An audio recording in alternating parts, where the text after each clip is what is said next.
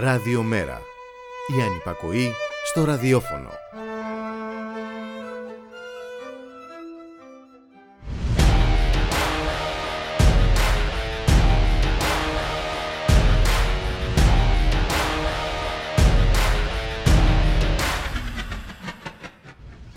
Εργατική τάξη, πάλι των τάξεων, απεργία, σωματεία, αντίσταση, λέξεις που ξαναβάλαμε στο καθημερινό λεξιλόγιό μας με αφορμή τον αγώνα των εργαζομένων της eFood.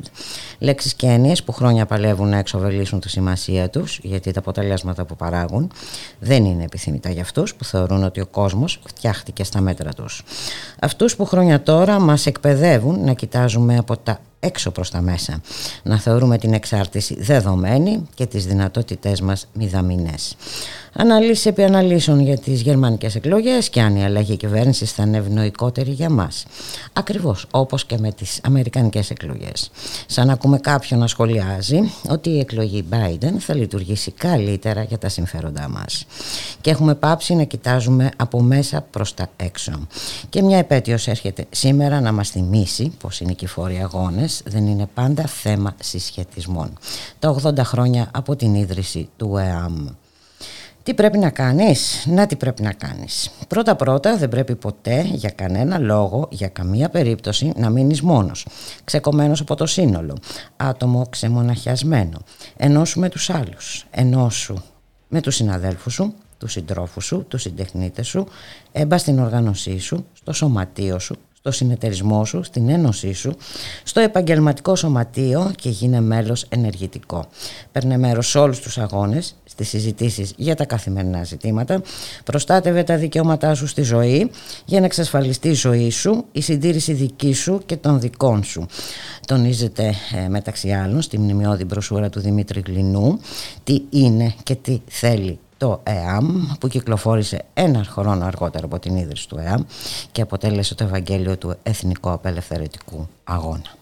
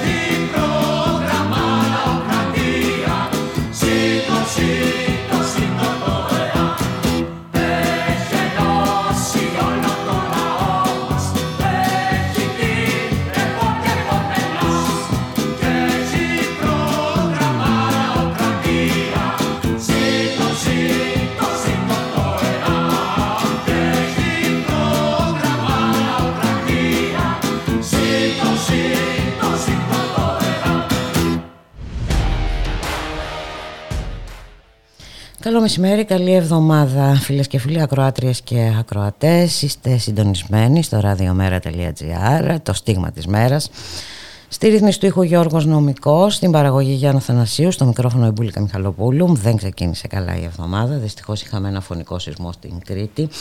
Ε, έχουμε ένα νεκρό ε, στο Αρκαλοχώρι. Και να καλωσορίσουμε σε αυτό το σημείο τον Μιχάλη Κρυθαρίδη, εκπρόσωπο τύπου του ΜΕΡΑ25. Μιχάλη, καλώς μεσημέρι, καλώς ήλθες.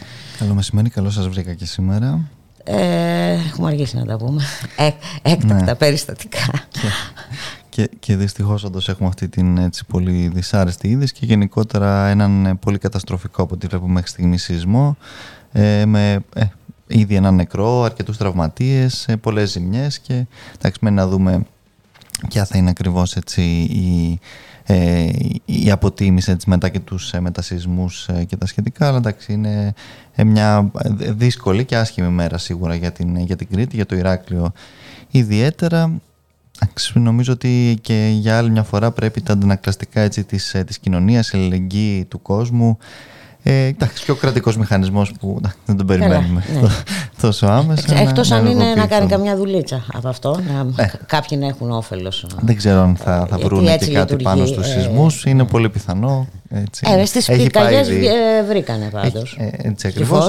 Έχει πέψει ήδη και ο, ο Υπουργός της Κυβέρνησης, ο κ. Τηλιανίδης, οπότε μπορεί έτσι να, να, να αποτιμήσει και να, να, να μαγειρέψει την, την όποια αυτή κατάσταση μπουλικά. Έχουμε μια επέτειο σήμερα, ναι. τα 80 χρόνια από την ίδρυση του ΕΑΜ ε, και καλό είναι να ξαναθυμηθούμε ορισμένα πράγματα ε, που θέλουν να τα ξεχάσουμε. Έτσι ακριβώς και καλό είναι να τα ξαναθυμούνται κάποιοι που δίνουν έτσι διαπιστευτήρια υποταγή σήμερα στα διάφορα κέντρα και παράκέντρα εξουσίας ε, και όχι μόνο διότι εντάξει ε, αυτό το οποίο έδειξε τότε έτσι ο, ο, ο, ο λαός μας και η πραγματικά αυτή η μαχητική αντίσταση του, του ΕΑΜ νομίζω ότι ε, είναι η πιο καλή υπόμνηση και η πιο, η πιο καλή αν θες, ε, ένδειξη και, και ειδοποίηση ότι υπάρχουν δυνατότητες ακόμα και στα πιο ζωφερά έτσι, πλαίσια, στα, στις πιο μεγάλες ε, δυστοπίες, στα, στα πιο δύσκολα ε, χρόνια να, να δημιουργηθούν από το λαό βεβαίως, από τον ίδιο έτσι, κύματα αντίστασης ε, και να, να νικήσουν σε μεγάλο βαθμό έτσι, θηρία μπουλικα. Και είναι χαρακτηριστικό, έτσι, θα αναφέρω αυτό το, μια μικρή ε, φράση από το κείμενο του συντονιστή της Κεντρικής Επιτροπής του ΜΕΡΑ25 του Κώστα Πιτσάνη για τα 80 χρόνια από την ίδρυση του ΕΑΜ. Η ίδρυση του ΕΑΜ είναι κομβικό σημείο στην ιστορία μας, τη στιγμή που οι φασιστικές δυνάμεις του άξονα έδειχναν ανίκητες, έχοντας υποτάξει όχι μόνο την Ελλάδα αλλά και ολόκληρη την Ευρώπη. Οι κάθε είδους μικροί και καταφρονεμένοι πήραν τις τύχες τους στα χέρια τους. Έτσι ακριβώς. Και κατά τα άλλα στην ε, σημερινή μετά από αυτά τα 80 χρόνια δυστοπική πραγματικότητα μπουλικα έχουμε, ε, είχαμε τις ε, γερμανικές εκλογές όπως είπες και εσύ στην, ε, στην εισαγωγή σου όπου ε, ξέρεις, αυτό που εμπεδώνεται πραγματικά νομίζω ότι και μετά από αυτές τις εκλογές αλλά και σε όλη αυτή την πρόσφατη έτσι, σύγχρονη ιστορία της Ευρωπαϊκής Ένωσης έχουμε κάποια Παρεμβολές. Κάποιες παρεμβολές εδώ από ε, κάποια κτίρια δίπλα. Ε, είναι αυτή η μεταδημοκρατία ουσιαστικά που υπάρχει στην Ευρώπη που ε, στο τέλος της μέρας ό,τι και να ψηφίσεις ε, οι ίδιες πολιτικές θα εφαρμοστούν ε, το οποίο είναι τρομακτικό αν το σκεφτεί κανείς έτσι πραγματικά σε, ε, σε όρους πολιτικής, σε όρους κοινωνίας έτσι, σε, σε όρους ε, δημοκρατίας αλλά δυστυχώς είναι αυτή η κατάσταση δηλαδή συζητάμε από χθες υποτίθεται την ανατροπή των πολιτικών συσχετισμών στην Γερμανία και ήδη η κουβέντα για την επόμενη μέρα ουσιαστικά ε, δηλώνει πλήρως την συνέχεια της στο, στο προϋπάρχον έτσι, καθεστώς, τις ε, αποφάσεις, τις πολιτικές και τις, ε, την εφαρμοσμένη πολιτική που προϋπήρχε. Εντάξει, νομίζω ότι και αυτό είναι κάτι που γενικότερα πρέπει να μας ανησυχεί. Πρέπει να μας ανησυχεί επίσης ε, ε, και η, η τύχη του, της, ε, της αριστεράς και στη Γερμανία αλλά και στην Ευρώπη ευρύτερα. Όπου εκεί ωστόσο να πω... Γιατί και, και εκεί χρειάζεται ναι, μια ανάλυση. Και, και εκεί χρειάζεται μια ανάλυση και να πω ωστόσο ότι και εμείς ως ε, ε, DM25 τον ε, Νοέμβριο, αρχές Νοεμβρίου ε, θα, θα υπάρξει η ίδρυση του γερμανικού κόμματος πλέον του, του DM25 διότι πραγματικά χρειάζεται. Αυτή τη στιγμή υπάρχει ένα τεράστιο κενό αν θες στο ριζοσπαστικό χώρο στην, στη Γερμανία. Βλέπουμε το, το S5 ή τους, τους πράσινους που ε, ε, πραγματικά αποδεικνύονται πιο συστημικοί και από τους ε, συστημικότερους ε, δυστυχώς ε, όσον αφορά ήδη τις, ε, τις πρώτες αυτές τοποθετήσεις και παρεμβάσεις τους. Οπότε πραγματικά υπάρχει ένα διέξοδο θα λέγαμε για τους πραγματικά προοδευτικούς πολίτες στη, στη Γερμανία και νομίζω ότι εκεί τα όσα θα έτσι, προγραμματιστούν το επόμενο διάστημα από το DM25 θα είναι πολύ ε, εξαιρετικά σημαντικά, αλλά κατά τα άλλα όντως ε, το, το σκηνικό εντός της ε, Bundestag αλλά και στην καγκελαρία ακόμα δυστυχώς δεν φαίνεται να αλλάζει καθόλου. Παρό, παραμένουμε... Κοίτα, προς το παρόν έχουμε τα παζάρια να ναι. δούμε πού θα καταλήξουν αυτά τα. Αυτό, δηλαδή σε ποια κυβέρνηση ακριβώς, η οποία ωστόσο όπως φαίνεται σε κάθε περίπτωση θα περιέχει μέσα είτε τους φιλελεύθερους mm-hmm. ε, δημοκράτες είτε το Χριστιανοδημοκρατικό Κάμαρα. Σε κάθε περίπτωση ε, είναι δεδομένη σε μικρότερο ή μεγαλύτερο βαθμό οικονομική πολιτική, που δεν αλλάζει ουσιαστικά στη Γερμανία και κατά επέκταση στην Ευρωπαϊκή Ένωση συμβουλικά. Και, εν πάση περιπτώσει, δεν μπορείς να περιμένεις από τις εκλογές ενός κράτους, έστω και αν είναι το ισχυρότερο στην Ευρώπη αυτή ναι. τη στιγμή, ε, αλλαγή της τύχης σου. Ναι, πολύ σωστό ε, είναι αυτό που λες και ειδικά από τη στιγμή που όπως λέγαμε και, και πριν πλέον ζούμε σε μια εποχή όπου ο ίδιος ο Σόιμπλ το έλεγε και το 2015 σε, σε εμάς ότι οι, οι εκλογές ουσιαστικά δεν μπορούν να αλλάζουν την, την, την εφαρμοσμένη πολιτική. Εντάξει, τότε μπορούμε να τις καταργήσουμε. Ναι, δεν υπάρχει λοιπόν, ε, ε, ε, ε εδώ λοιπόν να ξαναδούμε και τη σημασία τώρα του, της ναι. κάλπης. Και να πηγαίνεις μια φορά στα τέσσερα χρόνια να ρίχνεις ναι. μία ψήφο σε ένα Μα, κουτί. Και, και η οποία βλέπουμε τώρα και πάλι που λες και τις διαπραγματεύσεις, όπου μπαίνουν όλα σε ένα χωνί, όπου ο καθένας κάνει τεράστιους και τρομερούς συμβιβασμούς, ουσιαστικά εξαπατώντας ο καθένας από την πλευρά του τους δικούς του ψηφοφόρους, ε, για να καταλήξει στο τέλος σε έναν ε, πολιτικό αχταρμά, ο οποίος ε, εντάξει, απλώς ε, συντηρεί μια κατάσταση που στο τέλος της μέρας δυστυχώς από μια τέτοια τακτική και πολιτική, αυτοί οι οποίοι ευνοούνται είναι οι φασίστες. Και ευτυχώς είδαμε τουλάχιστον μια πτώση έτσι και μια κάμψη στα, ναι. στα ποσοστά τους χθες στο, στο AFD στη Γερμανία. Αλλά με τέτοιες καταστάσεις και Γι' αυτό εκεί ακριβώς πρέπει να είναι η απάντηση της αριστεράς, η απάντηση του ριζοσπαστικού, του προοδευτικού κόσμου, ο οποίος δεν μπορεί να εγκλωβίζεται σε αυτά τα ψευτοδιλήμματα, διότι βλέπουμε και εδώ να αναπαράγονται έτσι, κατά καιρούς και πιο πρόσφατα κιόλας, μπορώ να πω, έτσι, από, από διάφορους οι οποίοι από υβριστέ τη της ε, κυρίας Μέρκελ έχουν γίνει μεγαλύτεροι υμνητέ της Μπούλικα. Ε, αναφέρω μεταξύ τον ε, αρχηγό της αξιωματικής αντιπολίτευσης, τον κύριο Τσίπρα, ο οποίος πραγματικά οι, οι, οι τεμενάδες ε, τους οποίους ε, ε, κάνει αυτές τις μέρες την ε, πλέον, ε, όχι πλέον, μάλλον ακόμα είναι καγκελάριος. Ακόμα είναι καγκελάριο. Ναι, ναι. Στην καγκελάριο της Γερμανίας, την κυρία Μέρκελ, είναι, ξεπερνούν ακόμα και τον Αντώνη Σαμαρά που ζητούσε δημοσίως συγγνώμη. Θυμόμαστε τότε στις κοινές συνεντεύξεις τύπου. Που ακόμα και ο Αντώνης Σαμαράς μπουλίκα στη συνέντευξη που έδωσε στα νέα, που κάνει, ασκεί και μια κριτική, εν πάση περιπτώσει, στη, στη Γερμανία καγκελάριο.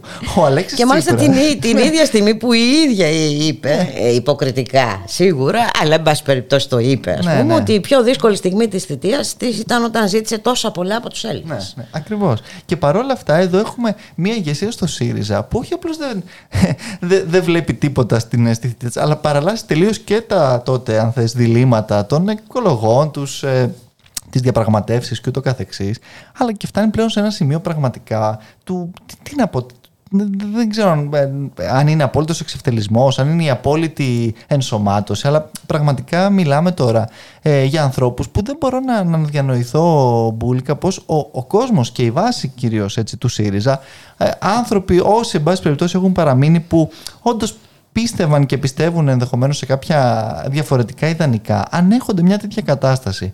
Διότι Εντάξει, ε, έχει και η, η, η κατρακύλα, εν πάση περιπτώσει, και η κατάντια, τα, τα όρια της δεν μπορεί να, να, να, φτάνει πλέον σε αυτό το, το επίπεδο. Όπως ε, ε, τα όρια του έχει και ο λεγόμενος κομματικός πατριατισμό. Ε, ναι, εντάξει. Έτσι, δηλαδή... κάποια άλλη λέξη θα χρησιμοποιούσα εγώ, αλλά εντάξει. Ναι, εντάξει, δεν είναι και τόσο δόκιμη. είναι, είναι κατανοητό το, το, ότι κάποιοι άνθρωποι, εν πάση περιπτώσει, επειδή έχουν ταυτίσει την ιστορία τους με ένα χώρο και είναι πάρα πολλά χρόνια κάπου, αλλά όταν βλέπεις μια τόσο μεγάλη ε, μετάλλαξη και, και μεταλλαγή, μια τόσο, τόσο ε, ε, ε, τεράστια ουσιαστικά ενσωμάτωση έτσι, σε, ένα, σε ένα σύστημα και ξεδιάντροπη κιόλας. Ε, κοίτα, θα μπορούσες να μην πεις τίποτα. Ακριβώς. Έτσι δεν υπήρχε λόγος. δεν, δεν υπήρχε λόγος να, να πλέκεις εγκόμια. Προφανώς όμως θα υπάρχει κάποιος λόγος, τον οποίο, οποίο ενδεχομένως θα τον δούμε αργότερα. Ναι, ναι. Είναι όντως ε, πιθανό αυτό το οποίο λες. Ωστόσο, εντάξει, αυτό το οποίο έχει σημασία για το τώρα, διότι αυτό έτσι είναι που πρέπει να μας ενδιαφέρει, είναι ότι ουσιαστικά πρόκειται για ένα, για ένα μανιφέστο, για διαπιστευτήρια για το μέλλον. Και όταν αυτοί οι άνθρωποι την επόμενη μέρα καλούν σε υποτιθέμενες προοδευτικές ε, συγκυβερνήσεις και ε, προοδευτικά μέτωπα και ούτω καθεξής, εντάξει, καταλαβαίνουμε απευθείας ε, το πόσο κενό, κενό, κενού γράμματος και περιεχομένου είναι αυτές οι διακηρύξεις.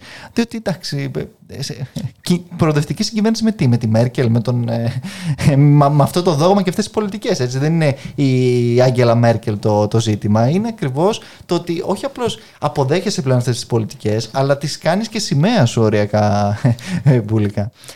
Και είναι πολύ χαρακτηριστικό αυτό που αναφέρει και στην επιστολή του ο, ο γραμματέας του γραμματέας του Μέρα 25 ναι. Γιάννης Βαρουφάκης. Ε, στην ανοιχτή επιστολή που δημοσιεύτηκε χθες Αγαπητέ Αλέξη. Στο, στο News 24 που απαντάει ουσιαστικά ακριβώς αυτή την, ε, τη στάση έτσι, του, του αρχηγού της αξιωματικής αντιπολίτευσης. Ε, και νομίζω ότι η Μπούλικα ξαναλέω το, το σημαντικό εκεί. Εντάξει, η ηγεσία του ΣΥΡΙΖΑ πλέον έχει ε, δείξει τον, το δρόμο και την ε, στοχοθεσία της εν πάση περιπτώσει και την κατεύθυνσή της ακόμα και από τον τρόπο με τον οποίο προσπαθεί να, να πάρει εν πάση περιπτώσει την ε, πασοκική ε, πλευρά και πτέρυγα από όλα αυτά τα οποία βλέπουμε. Αλλά η...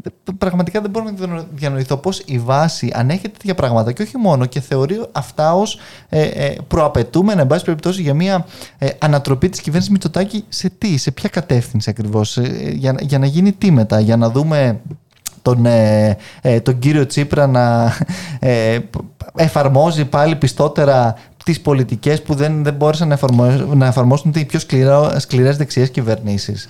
Για, τα πράγματα είναι πολύ απλά. Έτσι, το καλοκαίρι του 2015 ε, Πασόκ, Νέα Δημοκρατία και ΣΥΡΙΖΑ και ποτάμι, όταν είχαν φύγει ανεπιθύμητοι ναι. και ποτάμι ψήφισαν από κοινού το τρίτο ε, μνημόνιο.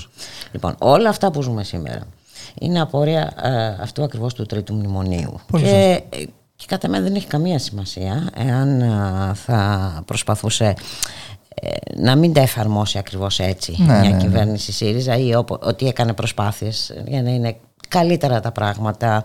Ε, και εν πάση περιπτώσει όμω. Το αποτέλεσμα είναι, αυτό, το αποτέλεσμα είναι που μετράει και δεν είναι μόνο αυτό, Μιχάλη. Δηλαδή, ε, τι πίστευε; Ναι. Ότι θα μείνει εσαί στην εξουσία για να μπορεί να διαχειρίζεται με τον καλύτερο τρόπο αυτό το μνημόνιο; Μα, δηλαδή, α, α, ποιος, που... ποια ήταν η εγγύηση; Ότι ο επόμενος που θα ερχόταν. Καμία.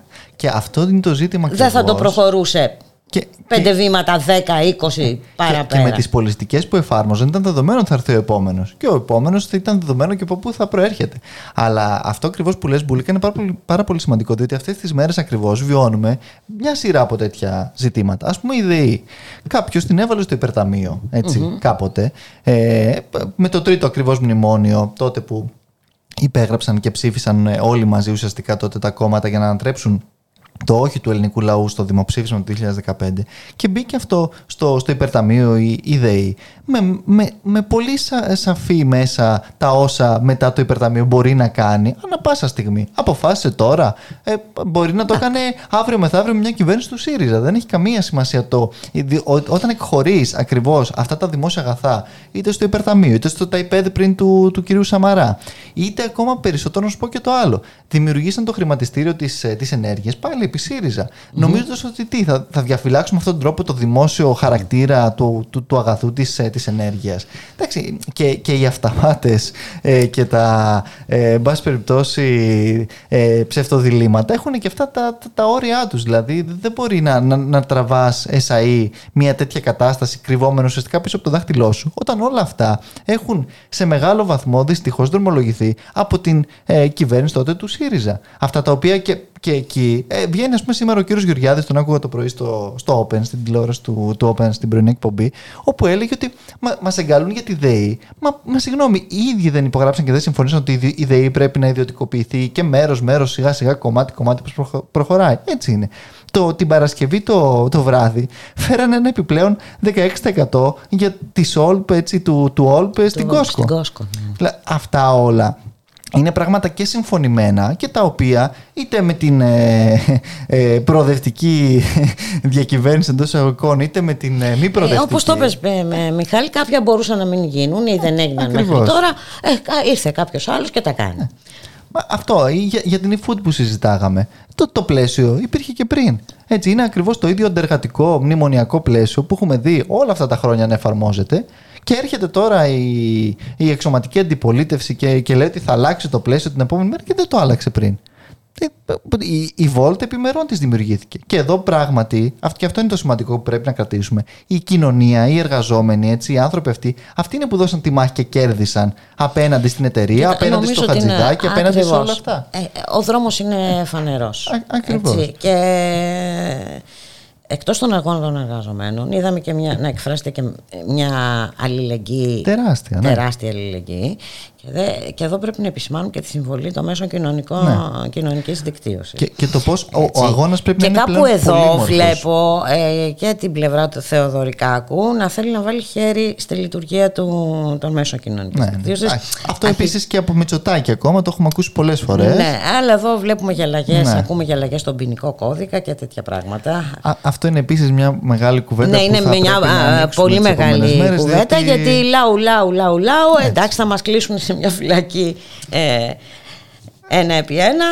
Ε. Και, και, και εκεί μπουλικα είναι το, το, το, το, μήνυμα των 80 χρόνων του ΕΑΜ που δείχνει ότι αν πραγματικά έτσι το, το θέλουμε δεν μπορούν να μας κλείσουν ε, σε καμία φυλακή ούτε καν ε, με τα όπλα έτσι, όχι με τις, ε, τις, τις πολιτικές τους. Ένα διάλειμμα.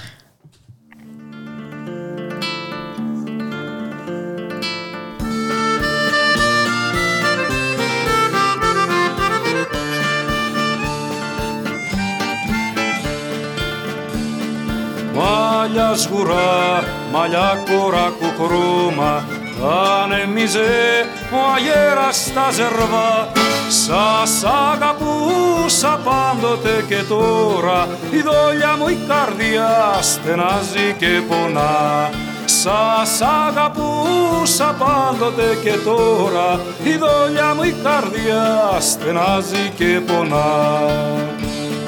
Πάει καιρός που έβγαινες στους δρόμους τη σκουπιά φόραγες λεβέντικα στραβά και τα μαλλιά χιτά πάνω στους ώμους τα ανεμίζε ο αγέρας στα ζερβά και τα μαλλιά χιτά πάνω στους ώμους τα ανεμίζε ο αγέρας στα ζερβά.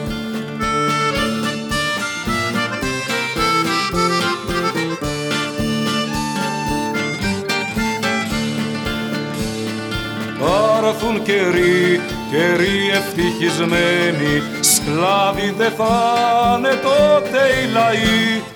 Θα ζούμε τότε πια αδερφωμένοι σε μια ελεύθερη ειρηνική ζωή. Θα ζούμε τότε πια αδερφωμένοι σε μια ελεύθερη ειρηνική ζωή. Εγώ αϊστρά, αϊστράτη δε φοβάμαι. Είναι κι αυτή μια ελληνική γωνιά. Τα μαύρα τα μαλλιά μας κι ανασπρίσαν δεν μας τρομάζει βάρη χειμωνιά. Τα μαύρα τα μαλλιά μας κι ανασπρίσαν δεν μας τρομάζει βάρη χειμωνιά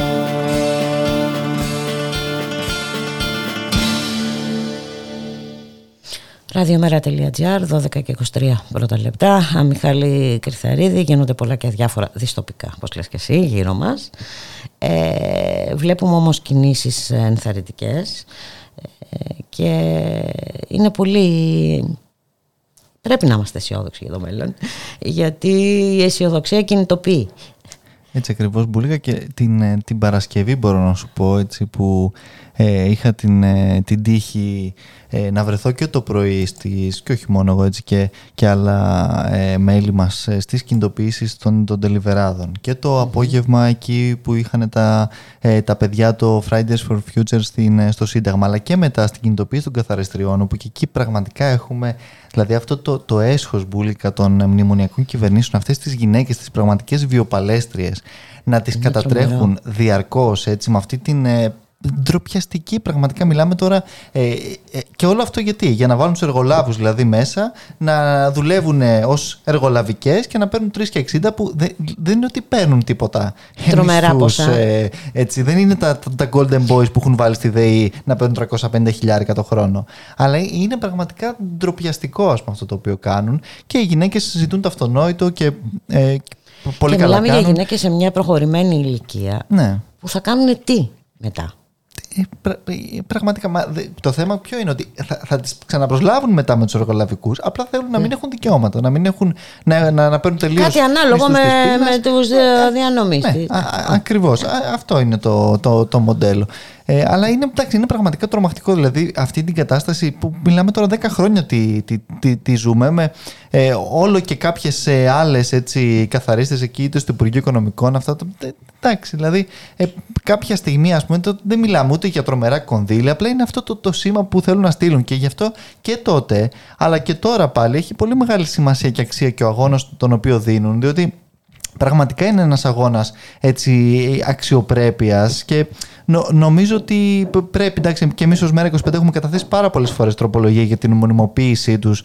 Το αυτονόητο δηλαδή, ξαναλέω, διότι και αυτή, αυτό το, το αστείο το οποίο συμβαίνει και το τραγικό παράλληλα, όπου ε, σε διάφορα πόστα έχουμε εργαζόμενους να ανανεώνονται συμβάσεις τους SAE, λες και δεν ναι. καλύπτουν πάγιες και διαρκές ανάγκε. Ε, για να, κοίτα, για να ναι. τους έχεις μόνιμα στο χέρι. Εντάξει, ναι. Ε, εδώ μιλάμε τώρα για, για την πολιτεία, όπου ε, έχεις αναπληρωτές καθηγητές ε, κάθε χρόνο που προσλαμβάνονται και απολύονται για δεκαετίες τώρα, ή επικουρικούς γιατρούς και ούτω καθεξής. Εντάξει, είναι, είναι τραγικό όλο αυτό, αλλά δυστυχώς και αυτά είναι απότοκα ε, της συνέχειας αυτών των, ε, των, πολιτικών της της λιτότητας και της φτωχοποίησης που ε, συνεχίζουν κάποιοι να, να πιστεύουν και να υμνούν αλλά ε, αυτά τα ε, σε μικρότερο ή μεγαλύτερο βαθμό έτσι είτε τα μικροπράγματα είτε και οι ακόμα μεγαλύτερες ε, πολιτικές και τα πλαίσια εκπορεύονται από αυτή την, τη λογική του έτσι φερόμενου μονοδρόμου. Αυτό είναι δυστυχώς το, το δόγμα, το δόγμα της, της Μέρκελ που λέγαμε πριν, το δόγμα του όποιου καγκελάριου τώρα και βεβαίως ήδη και η Ευρωπαϊκή Ένωση συνεχίζει να, να πιέζει για διάφορα ε, ζητήματα τα οποία θα βρούμε κάποια στιγμή αργά ή γρήγορα μπροστά μας. Και α, ακριβώς εκεί το, το σημαντικό είναι οι άνθρωποι αυτοί ε, που δίνουν τον αγώνα τους, ε, που οργανώνονται από τα κάτω χωρίς να, να χρειάζονται ούτε ε, κάποιους μεσίες ούτε κάποιους καθοδηγητές. Έτσι ακριβώς, διότι έχουμε δει τους, τους σωτήρες πόσες φορές μας έχουν σώσει, δεν ξέρω ξέρω πώς ακόμα ε, θα συμβεί κάτι τέτοιο. Οπότε εντάξει, νομίζω ότι αυτό είναι το, το αισιόδοξο μήνυμα μπουλικα που μπορεί να βγει ε, από αυτές τις ε, τις μέρες και νομίζω ότι βγαίνει. Δηλαδή και η νίκη των εργαζόμενων στο e-food και όλα αυτά τα οποία βλέπουμε στη, στην κοινωνία και στις αντιδράσεις. Ε, αργά ή γρήγορα. Ακριβώς και στην Τίνο όπου εντάξει, είχαμε μία Άγρια τρομακτική επίθεση και καταστολή ακριβώς όπως λες και εσύ, όπου φαίνεται ότι ο κύριος Θοδωρικάκος δίνει και αυτός τα διαπιστευτήριά του. Μην νομίζουμε ξαφνικά ότι επειδή έφυγε ο, ο Μιχάλης ο Χρυσοχοίδης ότι θα αλλάξει και πρόσωπο το αυταρχικό κράτος της ε, Μητσοτάκης ΑΕ. Όχι, παραμένει ε, ίδιο και απαράλλαχτο. Και βεβαίως είχαμε μια ε, τρομακτική έτσι, βίαιη επίθεση απέναντι σε, σε κατοίκους, οι οποίοι το μόνο που ζητούν είναι να μην μπουν έτσι αυτά τα... Ακριβώς, να μην καταστραφεί το νησί τους ουσιαστικά αλλά βλέπουμε ότι να γίνονται πράγματα. Ένα νησί που γκρεμίσαν τους ανεμόμυλους ε, για να φυτρώσουν ναι. ανεμογεννήτρια. Καλά, εδώ είναι τόσο ξεδιάντροποι που ε, δεν πρόλαβε καλά-καλά στα, στα καμένα να, έτσι, να, οι άνθρωποι κάπως εκείνα να συνταχθούν και έχουν ήδη έχει βγει η ρυθμιστική αρχή ενέργειας και έχει βγάλει ε, περιοχές από τις καμένες εκτάσεις για, για ανεμογεννήτριες Αλλά τότε όταν τα, τα λέγαμε αυτά στη Βουλή, ο κύριος Μητσοτάκης μιλούσε για ε, που συνδέουν τι ανεμογεννήτρε με, με, με, τα εμβόλια. Έτσι, αλλά εντάξει, δεν είναι τόσο απλά όλα τα πράγματα όπως θέλουν να τα παρουσιάζουν. Και εν πάση περιπτώσει νομίζω ότι έχει έρθει ο καιρός να τελειώνουμε και εμείς με τις όποιες αυταπάτες μας. Ακριβώς. Και νομίζω ότι ε, ο, ο, ο λαός ε, Μπουλίκα κοινωνία είναι πιο, ε, πιο έτοιμη και πιο όριμη από ποτέ για κάτι τέτοιο, διότι με όλα αυτά τα οποία και έχει ζήσει σωρευτικά και με την, ε, αν θέλεις, ακόμα μεγαλύτερη ένταση την οποία τα έζησε το, το τελευταίο διάστημα και με την πανδημία και τα απότοκά τη, ε, είναι πάρα πολλά αυτά τα οποία έχουμε να αντιμετωπίσουμε. Είναι οι πληστηριασμοί, είναι οι, ε, τα χρέη του, του ιδιωτικού και όχι μόνο τομέα. Κοίτα, είναι πρώτα όλα απ' όλα αυτά. θα έχουμε να αντιμετωπίσουμε τη φτώχεια, Ναι. Μιχάλη. Ακριβώς. Μα, ο, είναι και όλα αυτά... Λοιπόν, όλα έχουν ακριβήνει, λέω, οι τιμές των προϊόντων και τα λοιπά. Με τις καταστροφές ε, θα έχουμε πρόβλημα και ε, με τα αγροτικά προϊόντα. Κάτι δεν τα έχουμε δει όλα αυτά Ναι, ναι. ακόμη. Ε, με την αύξηση των τιμολογίων της ΔΕΗ, του φυσικού αερίου. Αλλά κατά τα άλλα συνεχίζουμε το ξεπούλημα. Διότι σαν να μην Είναι, έχουμε ήταν η καταλληλότερη στιγμή. μάθει τίποτα. Ακ- Ακριβώς. Εντάξει. Ε, δυστυχώς αυτό είναι το, το πλαίσιο, αλλά χρειάζεται, ξαναλέω, έτσι στεναρή αντίσταση. Χρειάζονται οι, μι- οι, οι μικρές και μεγαλύτερες μά, μάχες που μπορούν να φέρουν τις μικρότερες ή μεγαλύτερες νίκες. Το έχουμε δει, το βλέπουμε ήδη και με την πανεπιστημι- πανεπιστημιακή αστυνομία να πούμε ότι για άλλη μια φορά έχουμε μία ακόμα υποχώρηση. Ο κύριος Θοδωρικάκος είπε ότι πηγαίνει ουσιαστικά για ένα χρόνο μετά μάλλον.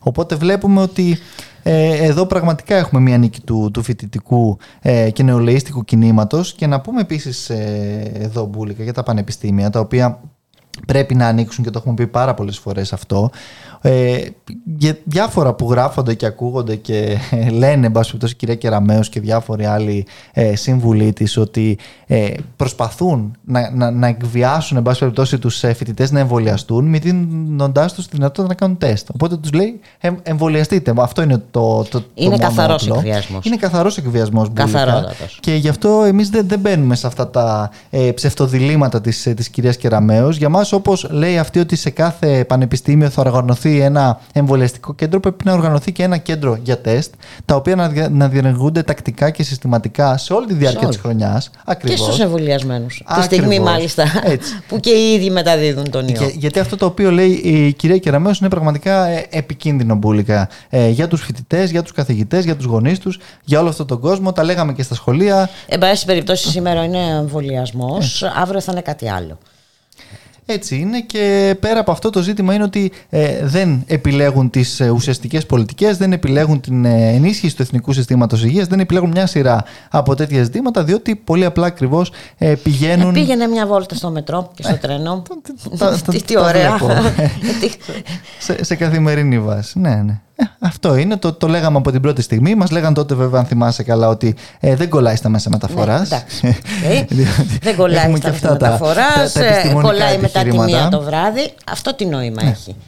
Αν, αν το μόνο νόημα του είναι απλώς και μόνο η απαγόρευση. Έχει Κοίταξε, κανένα νόημα; α- αυτά πραγματικά είναι επιχειρήματα ψεκασμένα. Έτσι. έτσι. Ε, Δεν είναι μόνο ψυχασμένα. Είναι, θέλουν να μας περάσουν τη λογική. Εντάξει, είναι, είναι της- ο αυταρχισμός. Ε, μπράβο, είναι η και της επιβολή, απαγόρευσης. είναι η απαγόρευση ακριβώς. Μα πάντα επιλέγουν την λογική της απειλής, της τιμωρίας. Τα, τα βλέπουμε παντού. Δηλαδή και ακόμα και στο, στο, στην εμβολιαστική διαδικασία, όπως το έχουμε πει και από εδώ αρκετές φορές, επιλέγουν αυτό το δρόμο. Υπάρχουν άλλοι δρόμοι. Αλλά είναι συνειδητή Είναι επιλογή. συνειδητή ε, επιλογή. Να σε ευχαριστήσουμε πάρα πολύ, Μιχάλη εγώ σας Κρυθαρίδη. ευχαριστώ. Καλή συνέχεια. Και σε εσάς. Και ας ελπίσουμε ότι δεν θα έχουμε άλλες δυσάρεστες ειδήσεις από την Κρήτη. Αυτό.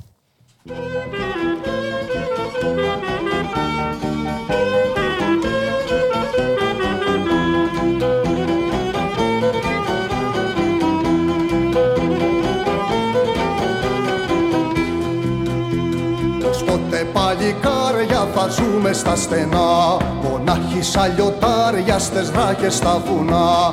Ως ποτέ παλικάρια θα ζούμε στα στενά. Μονάχοι σαν λιωτάρια στες ράχες στα βουνά. Κάλιονε μιας ώρας ελεύθερη ζωή. Παρά σαράντα χρόνους κλαδιά και φυλακή. Παρά σαράντα χρόνους κλαδιά και φυλακή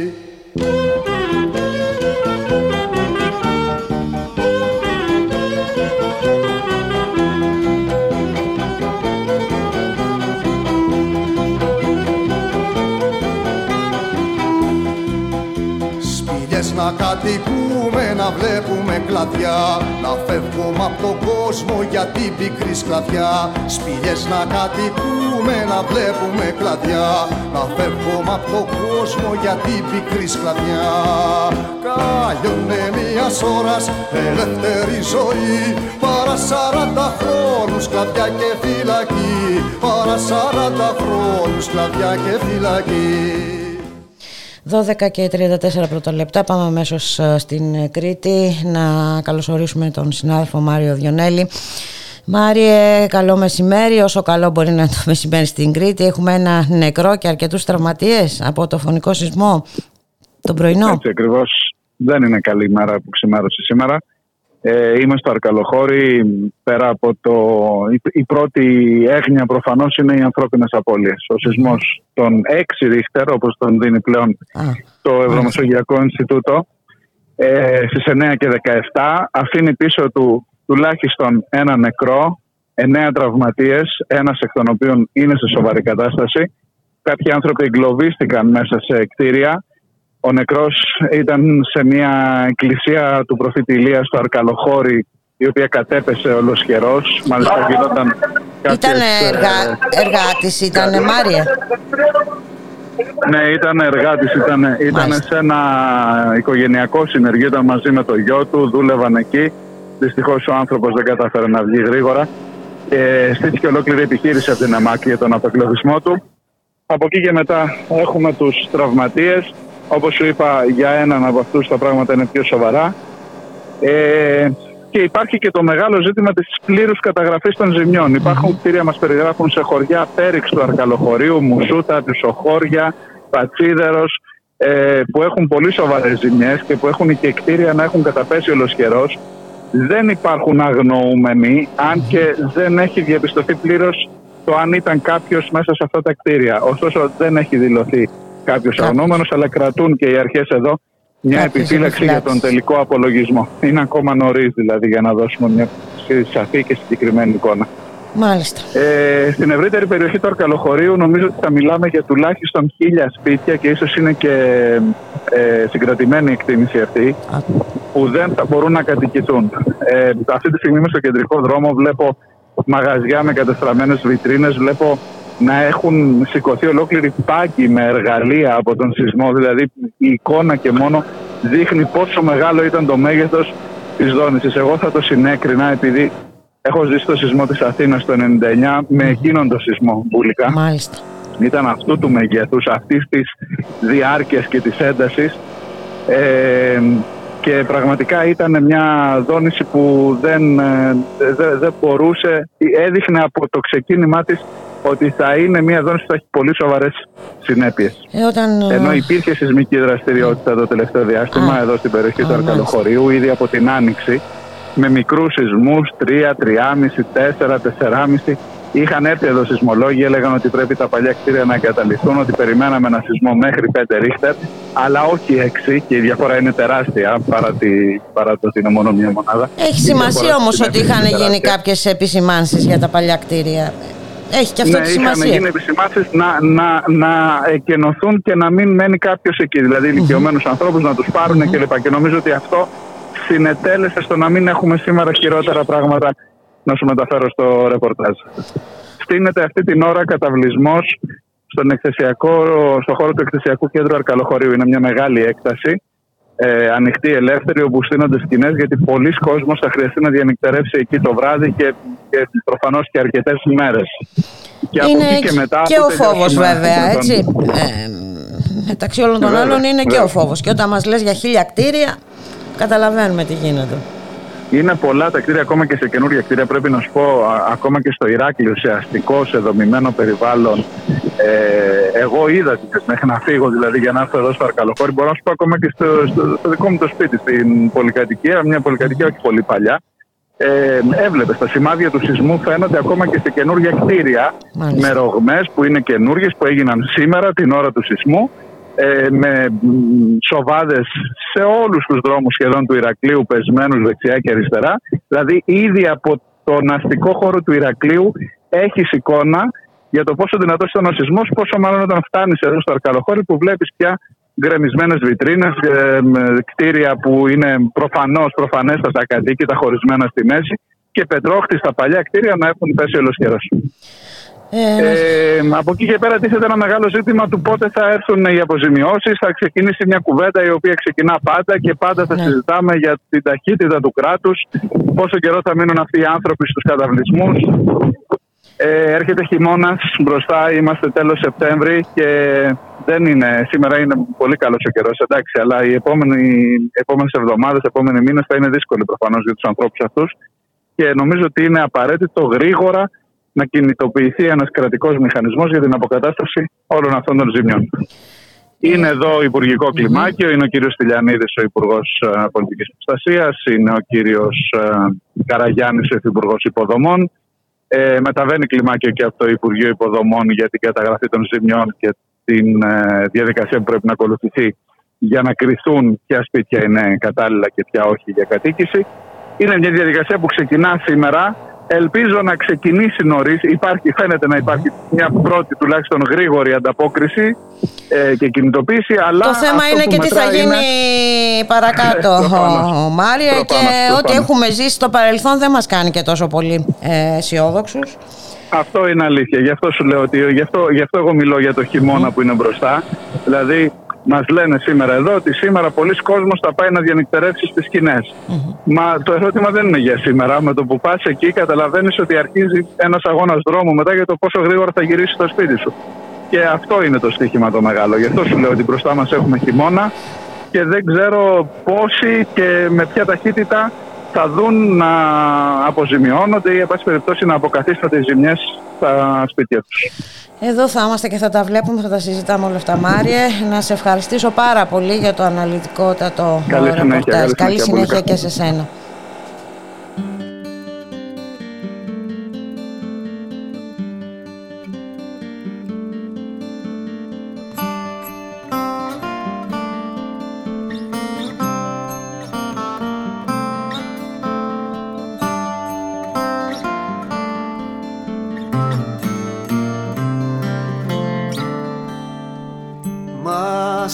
Δεν έχω να γυρνώ.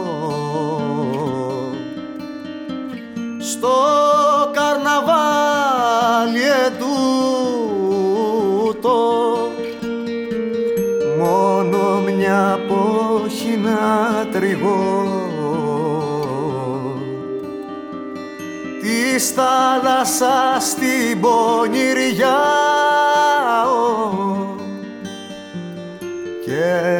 σιωπή στο πλούτο. Βαρακαλή, βαραγερή, μια του φεκιά ζαχαρωτή. Κι άσε να νιώσει γαλαρία του χαρτοπόλεμου τη βία. Βαρακαλή, βαραγερή, μια του φεκιά ζαχαρωτή κι άσε να νιώσει γαλαρία του χαρτοπόλεμου τη βία.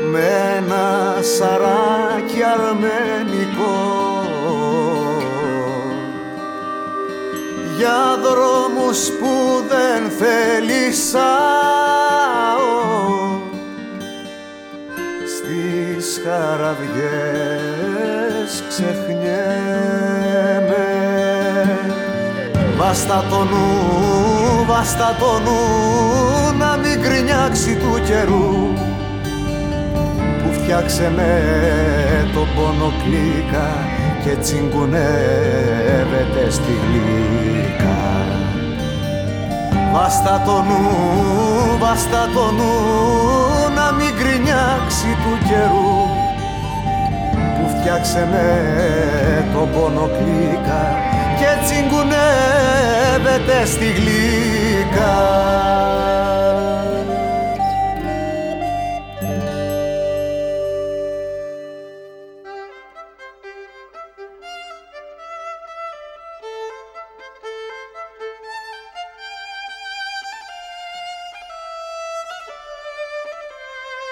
Ραδιομέρα. Η ανυπακοή στο ραδιόφωνο.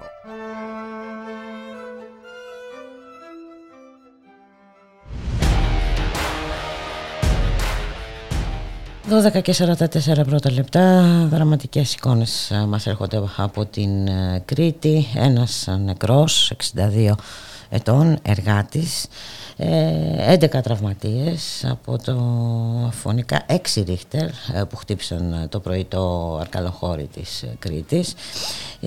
Από ό,τι μας είπε ο καλός συνάδελφος ο Μάριος Διονέλης νωρίτερα χίλια σπίτια έχουν καταρρεύσει. Άνθρωποι στους δρόμους και στις πλατείες έχουν διακοπεί τα μαθήματα φυσικά στα σχολεία. Θα στηθούν σκηνές βέβαια για να μείνουν οι άνθρωποι που ξαφνικά ε, βρίσκονται χωρίς ε, στέγη. Το θέμα είναι πόσο γρήγορα θα κινηθεί ο κρατικός μηχανισμός, ο μηχανισμός της πολιτείας, γιατί όπως πολύ σωστά ε, επισήμανε νωρίτερα και ο Μάριος, τελειώνει ο Σεπτέμβριος, έρχεται ο χειμώνας και φυσικά όποιες ε, διαδικασίες ε, γίνουν θα πρέπει να γίνουν πάρα πολύ γρήγορα για να μπορέσουν αυτοί οι άνθρωποι να στεγαστούν.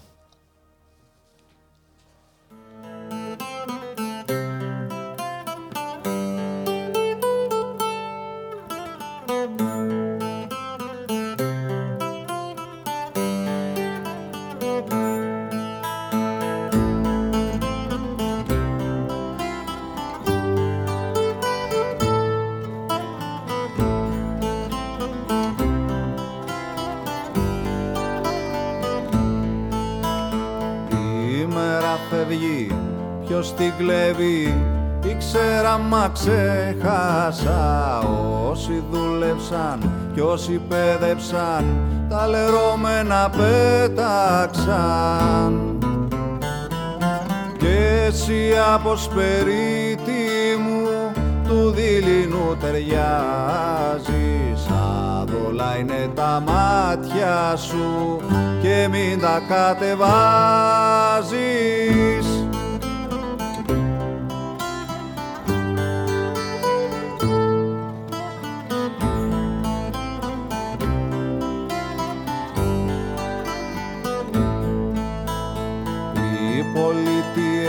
Πάντα χορεύουν σε ρυθμό κυρκάδιανο τα φώτα ανάβουν να προλάβουν της νύχτας στο μετέωρο. Και εσύ από σπερίτη μου του δειλινού ταιριάζεις. Άδολα είναι τα μάτια σου και μην τα κατεβάζεις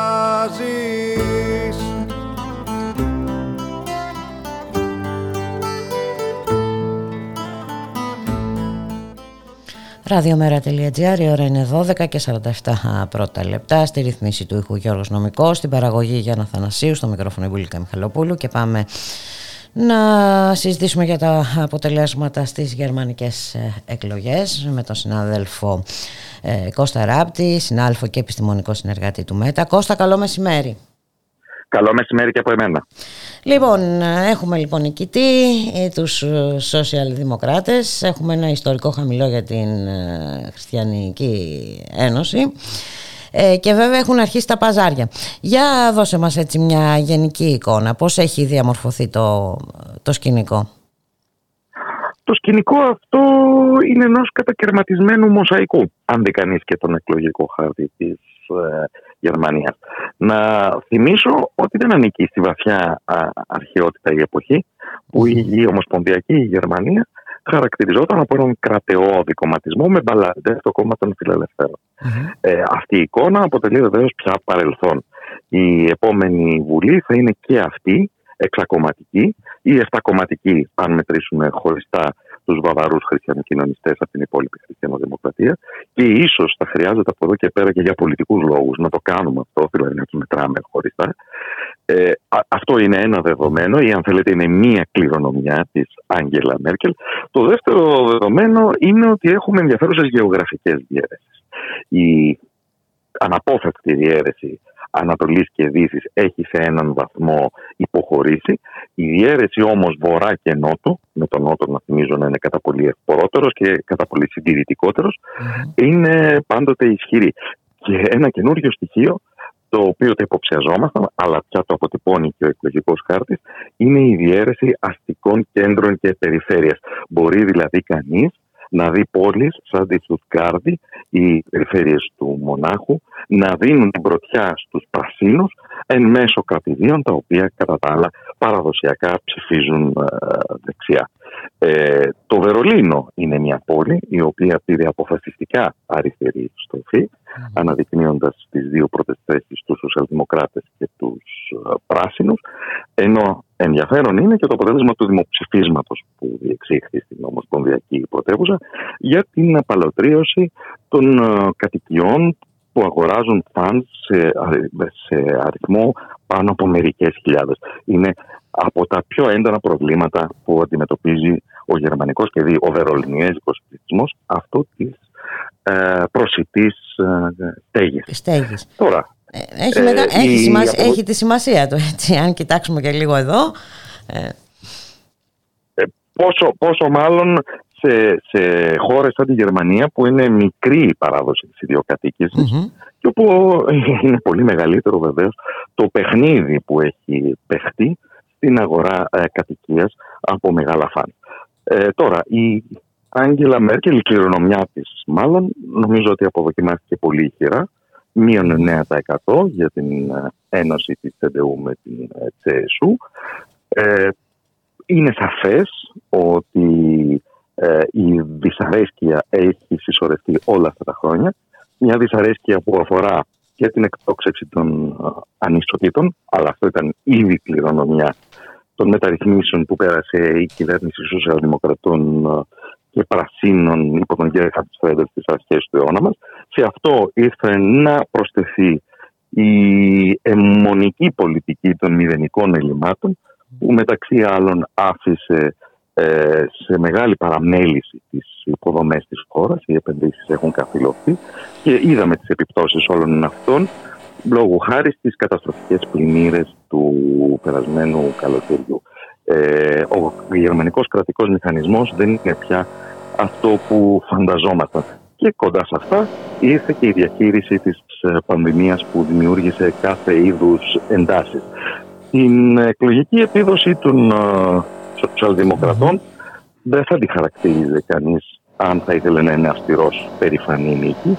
Με την έννοια Πολύ ότι μικρή η διαφορά έτσι δεν είναι; Μικρή η διαφορά μεταξύ Η διαφορά είναι στο 1,6% σύμφωνα με τα τελευταία στοιχεία ε, το ποσοστό ε, αγγίζει το 26% δηλαδή είναι στα επίπεδα του 2013 πριν από το μεγάλο χαστούκι που έφαγε το S5 στις, εν, στις εκλογές που μεσολάβησαν ενδιαμέσως. Ε, και βέβαια το η ήττα είναι μεγαλύτερη βέβαια για, το, για τη συντηρητική παράταξη. Έτσι. Είναι, αν δεν κάνω λάθος είναι μείον 8,9% σε σύγκριση με τις προηγούμενες... Οι κερδίζουν σχεδόν 6 μονάδες ή δεν χάνουν σχεδόν 9 μονάδες. Μάλιστα. Οπότε αν το δούμε έτσι, το άθροισμα των δύο μεγάλων του κομματισμού έχει πέσει πια πάνω κάτω από το 50% το οποίο οριακά είχε ξεπεράσει ε, τις προηγούμενες εκλογές επιτρέποντας να συγκροτηθεί για μια τελευταία φορά μεγάλος συνασπισμός. Τώρα το ξέρουν ότι θα είναι υποχρεωτικό η επόμενη κυβέρνηση να είναι τρικομματική. Mm-hmm. Έξω και το μεγάλο παζάρι που ανοίγεται μπροστά μας. Ο Όλαφ Σόλτς υποσχέθηκε να έχει ολοκληρώσει ε, τη διαβούλευση μέχρι τα Χριστούγεννα για να έχουμε μια εικόνα του πόσο πολύ μπορεί να διαρκέσει. Ε, άλλοι αναλυτές εκτιμούν ότι στο όνομα της σταθερότητας θα επισπευστούν οι διαδικασίες. Σε κάθε περίπτωση ξέρουμε ποιοι είναι οι ελάσσονες εταίροι της επόμενης Γιατί και αριθμητικά δεν προκύπτουν άλλες δυνατότητες, άλλα σενάρια λόγω και της αποδυνάμωσης του κόμματος της αριστεράς. Οι δύο ελάσσονες εταίροι θα είναι οι φιλελεύθεροι και οι πράσινοι. Και εναπόκειται σε αυτούς να διαλέξουν καγκελάριο. Αν θα είναι δηλαδή ο Όλαφ Σόλτς των Σοσιαλδημοκρατών ή ο Άρμιν Λάσετ των Χριστιανοδημοκρατών, ο μεγάλος χαμένος που παρόλα αυτά δεν το βάζει κάτω και δηλώνει ότι όπως ο Βίλι Μπραντ το 1969 σχημάτισε κυβέρνηση ενώ ηγούνταν του δεύτερου κόμματος, έτσι και αυτός θα δοκιμάσει την τύχη του τώρα. Ε, με αυτή την έννοια, είναι πάρα πολύ πιθανό το ενδεχόμενο ο Κρίστιαν Λίντνερ, ο αρχηγός των, των Ελεύθερων Δημοκρατών, να καταλήξει υπουργός Οικονομικών. Άρα, με αυτή την έννοια θα είναι ισχυρός άνδρας της Γερμανίας, μην πω και ολόκληρης της Ευρώπης. Και αυτό καμία στροφή προς επεκτατικές πολιτικές δεν προοιωνίζεται. Κάθε άλλο. Οι ειδικές του κόκκινες γραμμές αφορούν τη μείωση της φορολογίας, την διατήρηση του συνταγματοποιημένου ε, φρένου χρέους, την περαιτέρω απελευθέρωση της αγοράς εργασίας και όπως μάλιστα λένε οι ελεύθεροι δημοκράτες, αν είναι να μην κυβερνήσουμε καλά, όπως το ορίζουν αυτοί, καλύτερα να μην κυβερνήσουμε. Μάλιστα. Ο... Ε, έλεγα στην εισαγωγή μου ότι, εν πάση περιπτώσει, εμείς εδώ δίνουμε και πολύ μεγάλη σημασία ε, σε αυτές τις ε, εκλογές. Ε, κοιτάμε περισσότερο προς τα έξω, Κώστα Ράπτη. Ε, δεν έχουμε να περιμένουμε και τίποτα φοβερό, έτσι. σε, κάθε, σε κάθε σενάριο, εν πάση περιπτώσει, ούτε κάτι θεαματικό και ούτε θεαματική αλλαγή πολιτικής. Φοβάμαι ότι ο τρόπος με τον οποίο οι κατευθυντικέ πολιτικές δυνάμεις και τα μέσα ενημέρωσης στην Ελλάδα αντιμετωπίζουν τέτοιες αναμετρήσεις όπως της Γερμανίας ή των ε, ε, Ηνωμένων Πολιτειών είναι ένας επαρχιωτισμός mm-hmm. μεταμφιεσμένος σε, σε εξωστρέφεια και κοσμοπολιτισμό. Αλλά περισσότερο έχει να κάνει με ένα αντανακλαστικό υποτέλειας και αναζήτησης ε, έξωθεν σωτήρων μιας αριστερής ε, στροφής που υποτίθεται θα προκύψει στην ε, Γερμανία και ούτω καθεξής. Παρακολουθούμε την Β' Βερολίνου σαν να ήταν η Β' Αθηνών ώρες ώρες. και αυτό δεν νομίζω ότι είναι η ανοιχτομυαλιά που θέλει να φαίνεται. Ε, σαφώς και δεν είναι. Τουλάχιστον, ε, το είδαμε. Το ίδιο σενάριο είδαμε και στις αμερικανικές εκλογές και τις προσδοκίες, τις ελπίδες ε, ε για την εκλογή Biden και τα λοιπά και τα λοιπά. Έτσι. Ε, και τίποτα δεν αλλάζει φυσικά. Ε, Παρ' όλα αυτά είναι, ένα περίπλοκο τοπίο είναι ένα περίπλοκο τοπίο. Ε, να υποσημειώσουμε την αντοχή της ακροδεξιάς AFD Mm-hmm. Πράγματι το ποσοστό της υποχώρησε, αλλά θα έλεγα ότι το κρίσιμο είναι πως διατηρείται σε διψήφιο ποσοστό, ότι προτεύει σε μια σειρά από εκλογικές περιφέρειες ε, του νότιου τμήματος της πάλε ποτέ Ανατολικής Γερμανίας ε, και ότι εν πάση περιπτώσει παραμένει μια πανεθνική κοινοβουλευτική δύναμη. Μια υπολογίσιμη δύναμη. Μάλιστα. Θα έλεγα το πιο ενδιαφέρον από τη Γερμανία είναι αυτό για την φτηνή στέγη. Έτσι. Είναι, ε, πώς το λέει, κρίνεις και εσύ; Ε, ναι, νο, ε, δεν είναι δεσμευτικό το δημοψήφισμα, αλλά από την Καλά, άλλη ναι, τα έχουμε, ναι. δεν, έχουμε δι... να Έχουμε και πικρή πείρα για τα δεσμευτικά δημοψηφίσματα. Πάντως είναι, είναι δεκτικό, έτσι. Είναι πάρα πολύ ενδιαφέρουσα εξέλιξη. Είναι όντως με... Ε, νομίζω ότι η γερμανική κοινωνία βρίσκεται σε ενός είδους αναβρασμό. Ε, ζει πάρα πολύ έντονα την αντίφαση του να ε, θέλει και να μην θέλει αλλαγές. Έχει συσσωρευτεί μεγάλη δυσπορία από την 16η Μέρκελ. Από την άλλη πλευρά όμως υπάρχει η συνήθις γερμανική απαρέσκεια προς τους πειραματισμούς και κυρίως προς την αύξηση των φόρων. Αυτό ε, ίσως εξηγεί και το τι μεγάλη απήχηση είχε το κόμμα των ελευθέρων ε, δημοκρατών σε νεαρές ηλικίες πληροφόρων. Μοιάζει σαν αυτοί και οι πράσινοι να αποτελούν για αυτή την κατηγορία του εκλογικού σώματος στο μέλλον. Για την αριστερά, πώς κρίνεις έτσι, ε, Γιατί ε, υπήρχε μέχρι κάποια στιγμή και η πιθανότητα να μην ε, μπει στη Βουλή.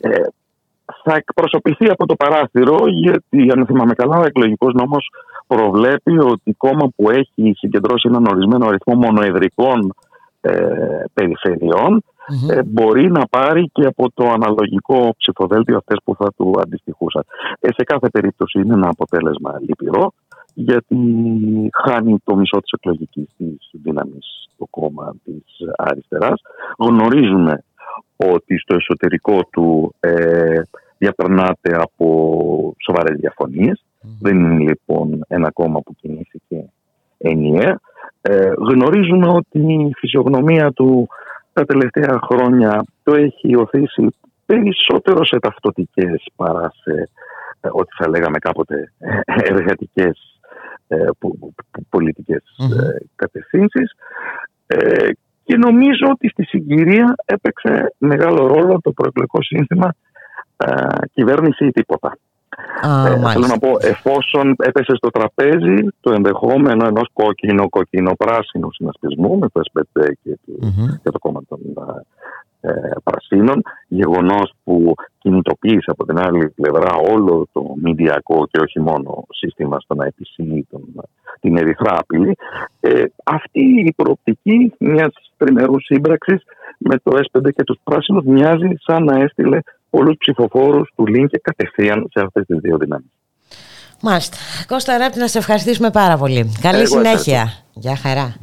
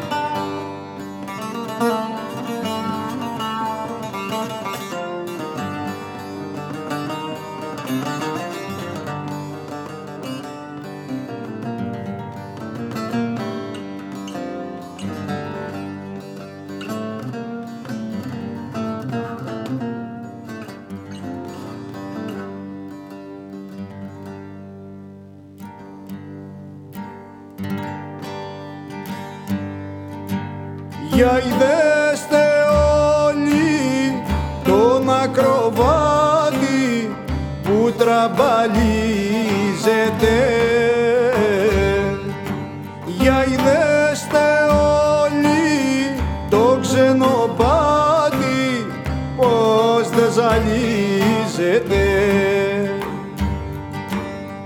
Για είδεστε τον ακροβάτη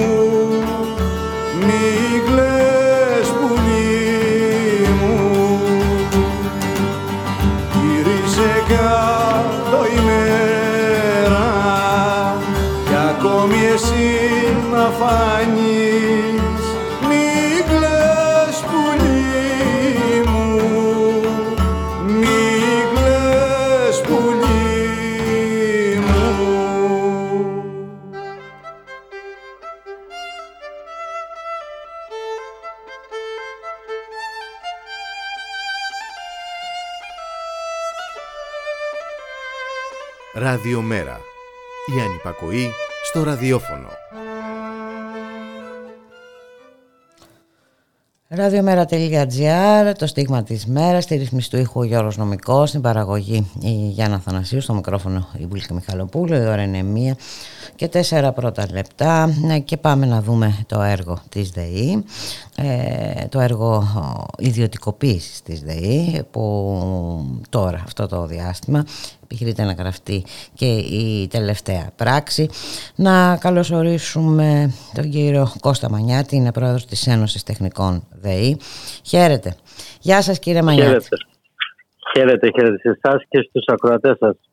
Ε, να το πάρουμε λίγο, να τα πάρουμε λίγο τα πράγματα από την αρχή γιατί προφανώς αυτό που Ναι, ναι. συμβαίνει σήμερα με τη ΔΕΗ δεν είναι κεραυνός εν, εν εθρία. Ε, μιλάμε ε, για κινήσεις που έχουν γίνει εδώ και χρόνια ε, και σήμερα με την απόφαση της κυβέρνησης ε, να πέσει το μερίδιο του δημοσίου κάτω από το 51% ε, οδεύουμε προς πλήρη ιδιωτικοποίηση της ΔΕΗ.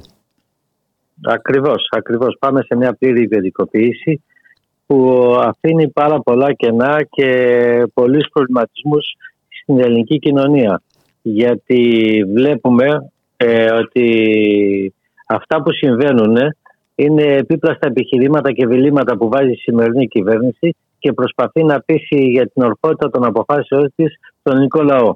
Και είδαμε πώς ξεκίνησε πριν δύο χρόνια με τη βία πολιτικοποίηση με το ξεπούλημα όπως είναι τώρα είχαμε πριν λίγο καιρό του ΔΔΕ και έχουμε και πολλά άλλα γενικά και τα εργασιακά, το εξωβοτικό, την υγεία, την παιδεία. Μπορούμε να μιλήσουμε για πάρα πολλά τέτοια θέματα που δεν υπάρχει άνευ προηγουμένου τίποτα αυτή τη στιγμή. Καταλαβαίνετε τι μετατρέπεται και τι γίνεται πλέον στη χώρα μας και τι βιώνουμε. Βιώνουμε μόνο τις απο- αποκρατικοποιήσεις και, και τι μας λένε ότι γίνονται υποκρατικοποίησεις για να μην δανειζόμαστε, για να μειώσουμε το χρέος δήθεν. Αλλά στο τέλος όμως ε, μείνα- ε, μένουμε χωρίς περιουσιακά στοιχεία, χωρίς υποδομές και ένα μεγάλο εξωτερικό χρέος που μας έχει οδηγήσει από τα προηγούμενα χρόνια στα μνημόνια και συνεχίζονται.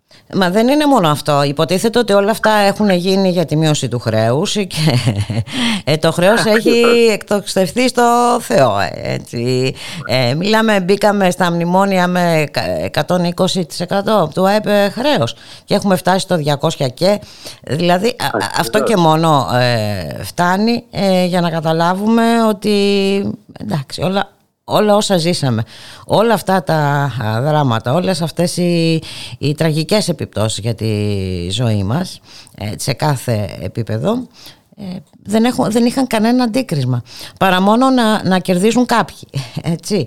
να Ακριβώς, ξεπουληθούν ακριβώς. τα πάντα ε, μη- μη- μη- να μιλήσουμε, τι να μιλήσουμε για τα λιμάνια για, Για- την Κόσκο, για, για- τα αεροδρόμια ακριβώς. για τι πράγμα, τα- να- για τα τρένα και Ακριβώς, τώρα όμως αλλά- ε, μιλάμε για την ενέργεια ε, που είναι πάρα πολύ σημαντικό ε, το θέμα κύριε Μανιάτη. Δεν είναι απλό Οι το θέμα της επιχειρήσεις- ενέργειας και μάλιστα σε μια επιχειρήσεις εποχή ε, που ανεβαίνουν οι τιμές. Δηλαδή Ακριβώς. Α, Θα ήθελα και εγώ να θυμίσω το εξής και να πρέπει να κατανοήσει καταρχήν ο ελληνικός λαός ότι οι επιχειρήσεις αυτού του είδους, ΔΕΗ, ΔΕΔΙ, όπου δηλαδή ποτέ τίμημα και να βγώσουν είναι ελάχιστο. Γιατί είναι δομές που πρέπει να βλέπουμε πώς ωφέλουμε το ρεύμα, είναι κοινωνικό αγαθό ή εμπορεύσιμο; όπως και το Και το νερό. μόνο που νερό και βιώνω- ρεύμα είναι κοινωνικά Ακριβώς. αγαθά. Ε, Ακρι, ακριβώς. Και θέλω να θυμίσω εδώ, πριν ένα χρόνο, το αφήγημα που μας είχε πει ο κ. Χατζηδάκης και το λέει και η κυβέρνηση, ότι η ιδιωτικοποίηση θα μας φέρει μειωμένες τιμές. Και θυμάστε τι έκανε με το target model. Ότι θα μείωνε τις τιμές της ηλεκτρικής ενέργειας και όμως τι παρακολουθούμε; Ότι οι τιμές καλπάζουν στα ύψη. Και τώρα τι μας λένε τώρα, ότι οι τιμές καλπάζουν λόγω των διεθνών ανατιμήσεων. Άλλα μας έλεγε όμως πριν. Mm-hmm. Άλλο μας έλεγε πιο πριν ένα χρόνο και άλλο μας λένε τώρα και προσπαθούν να μας το βάλουν μέσα σε μια συγκυρία. Ενώ μας έλεγε στο target model ότι αυτό θα δημιουργήσει ε, ανταγωνισμό και θα έχουμε μειωμένες τιμές.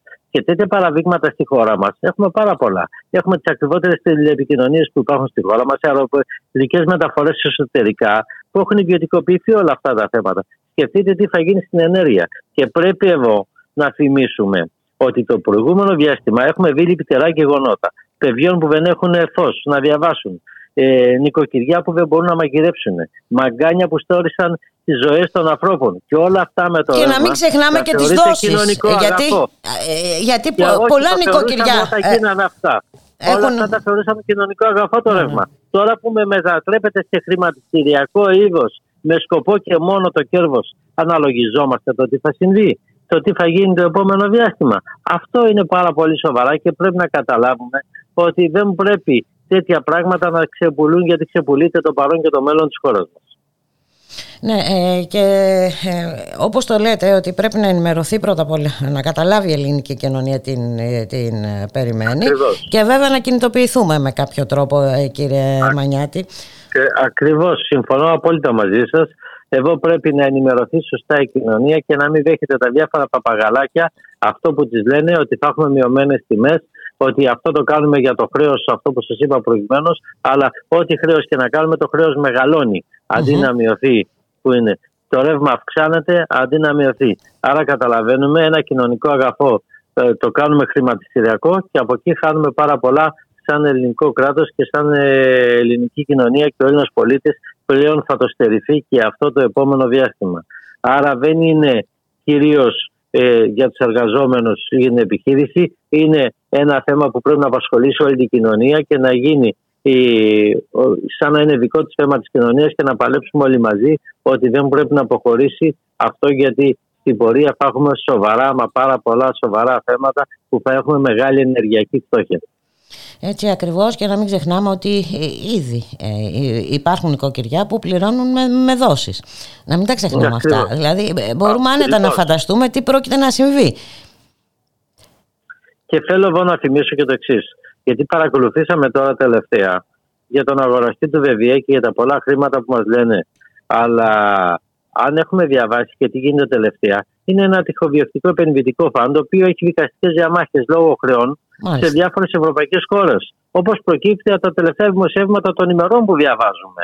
Αυτά που διαβάζουμε, αυτά που μα αυτό μας δείχνουν. Και όμως το θεωρεί ότι είναι μεγάλη επιτυχία η κυβέρνηση για αυτό ε, την πώληση του 49% του ΒΒΕ. Άρα, τη στιγμή που ιδιωτικοποιούνται τέτοιες δομές, θα έχουμε μεγάλη ενεργειακή φτώχεια στην πορεία.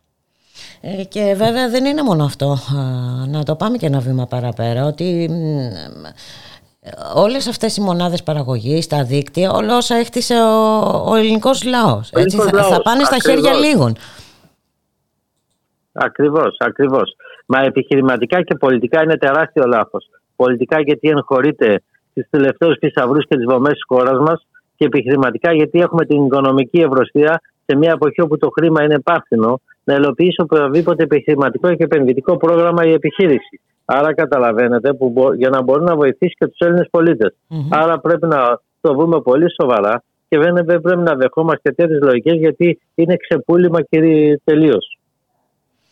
Είναι ξεπούλημα και έχουμε αντιδράσεις και από κυβερνητικούς βουλευτές θα λέγαμε. Έχουμε αντιδράσεις και από τον Ευρωβουλευτή της Νέας Δημοκρατίας, τον Γιώργο Κίρτσο.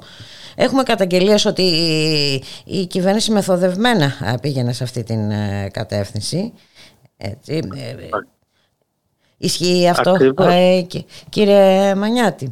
Ε, είχε, η κυβέρνηση είχε κρύψει από το Δημοκρατικό Συμβούλιο την απόφαση να μην συμμετάσχει η κυβέρνηση όχι στην αύξηση του μετοχικού κεφαλαίου. όχι μόνο από το Διοικητικό Συμβούλιο και τους μικρομετόχους στο χρηματιστήριο που εδώ πρέπει να επένδυε η κεφαλαιογορά απέναντι στη διοίκηση. Για ποιο λόγο έγινε αυτό; Και έχασαν και πολλά λεφτά αρκετοί μικρομετόχοι. Άρα είναι πολύ σημαντικό. Κάποιοι κερδοσκοπήσαν εις βάρον άλλων συνανθρώπων τους μέσω χρηματιστήριου. Μάλιστα. Ε, βέβαια, γιατί η μετοχή της ΔΕΗ κατρακυλούσε ε, μέρες πριν ε, ανακοινωθεί, έτσι, στις 23 Σεπτεμβρίου συγκεκριμένα η επίμαχη αύξηση του μετοχικού κεφαλαίου. Και εδώ... Σωστά. Μάλιστα. Είναι πολλές οι παράμετροι, αλλά θα έλεγα ότι η κυριότερη παράμετρος είναι ότι δεν πρέπει να εκχωρηθεί ε, αυτό το δημόσιο, το κοινωνικό αγαθό της, ε, ε, όπως είναι η ενέργεια. γιατί αυτό θα έχει πολλαπλές συνέπειες για τον κόσμο. Σωστά, σωστά. Άρα όλα αυτά τα θέματα πρέπει να τα βούμε συλλογικά, πρέπει να το δει η κοινωνία και δεν είναι μόνο έργο των εργαζομένων, γιατί και οι εργαζόμενοι είναι ένα κομμάτι της κοινωνίας, πρέπει όλοι μαζί να παλέψουμε ώστε το ηλεκτρικό ρεύμα που είναι κοινωνικό αγαθό να παραμείνει κοινωνικό αγαθό και να μην γίνει χρηματιστηριακό αγαθό. Αυτό πρέπει να βούμε όλοι οι Έλληνες πολίτες στη λογική ότι δεν πρέπει τέτοιες δομές να ξεπουλούνται. Να σας ευχαριστήσουμε πάρα πολύ ε, κύριε Μανιάτη. Να είσαστε καλά. Και εγώ Καλή σας συνέχεια. Και εγώ να είστε καλά. Επίσης, να είστε καλά. Γεια σας.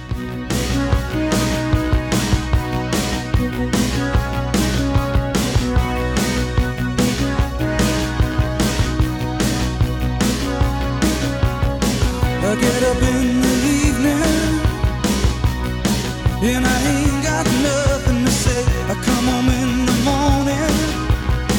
I go to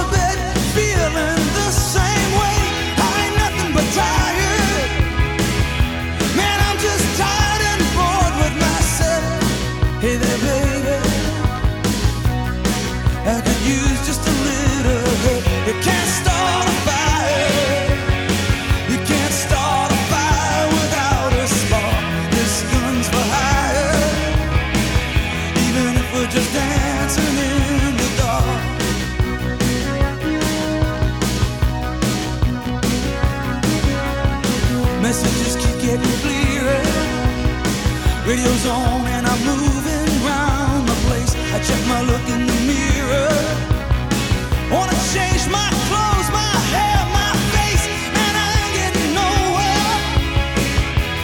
I'm just living in a dump like this. There's something happening somewhere. Baby, I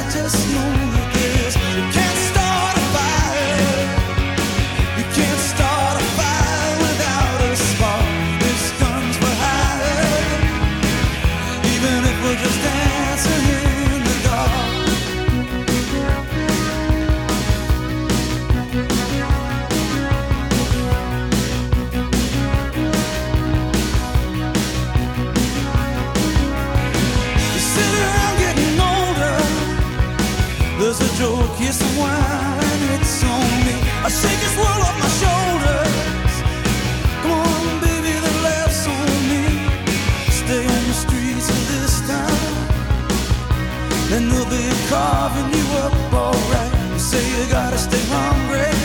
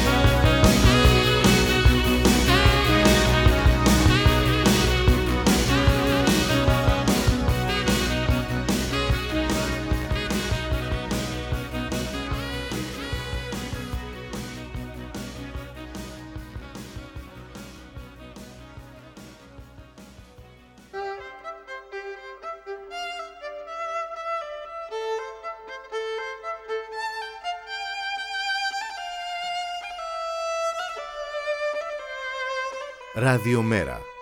Η ανυπακοή στο ραδιόφωνο.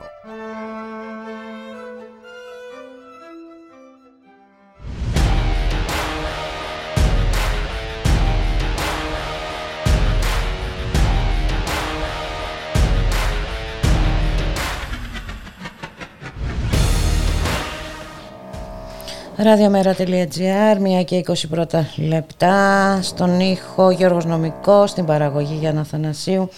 Στο μικρόφωνο η Μπουλίκα Μιχαλοπούλου, ζήσαμε και το είδαμε και αυτό από την ε, κυβέρνηση.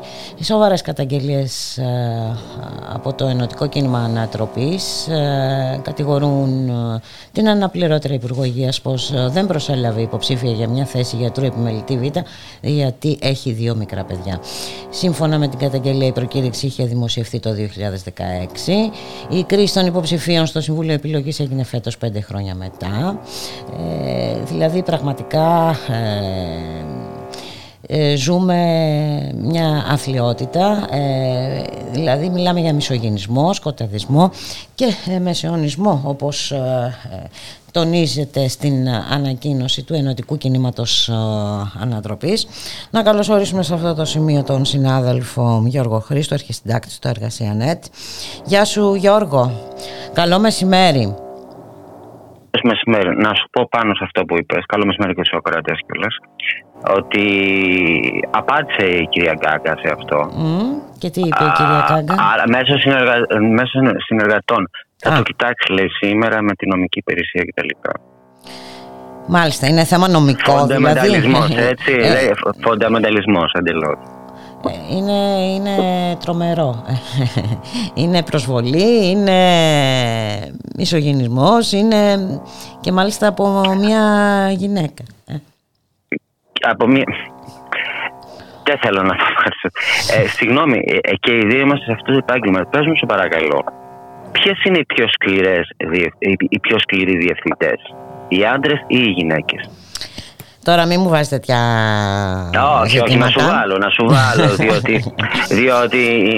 Έχω δει ε, και, και τη μία και την άλλη πλευρά. Έτσι, και ε, σκληρό άνδρα διευθυντή και γυναίκα διευθυντής σπανίω συναντάς όμως και νομίζω ότι ε, αυτό τα λέει όλα.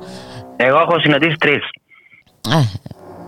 Ε, πάντως σπανίως βλέπεις το επαγγελμά μας γυναίκες ε, διευθύντριες Ίσως ε, αυτό εξηγεί και την σκληρότητα που μπορεί να επιδεικνύουν όταν ε, κάθονται, αναλαμβάνουν αυτή τη θέση Γιώργο. Δεν ξέρω, αλλά όταν αναλαμβάνεις μια θέση ως γυναίκα, τώρα κάνουμε φιλοσοφικές συζητήσεις. Ναι, ε, εντάξει, πάμε να αναλύσουμε το θέμα. Σου. Ε, δεν σ' άκουσα τι είπες, γιατί έχουμε εδώ και παρεμβολέ. Όταν αναλαμβάνεις μια θέση εξουσίας, ναι. χάνεις και την ευαισθησία σου. Αυτό ισχύει για όλους.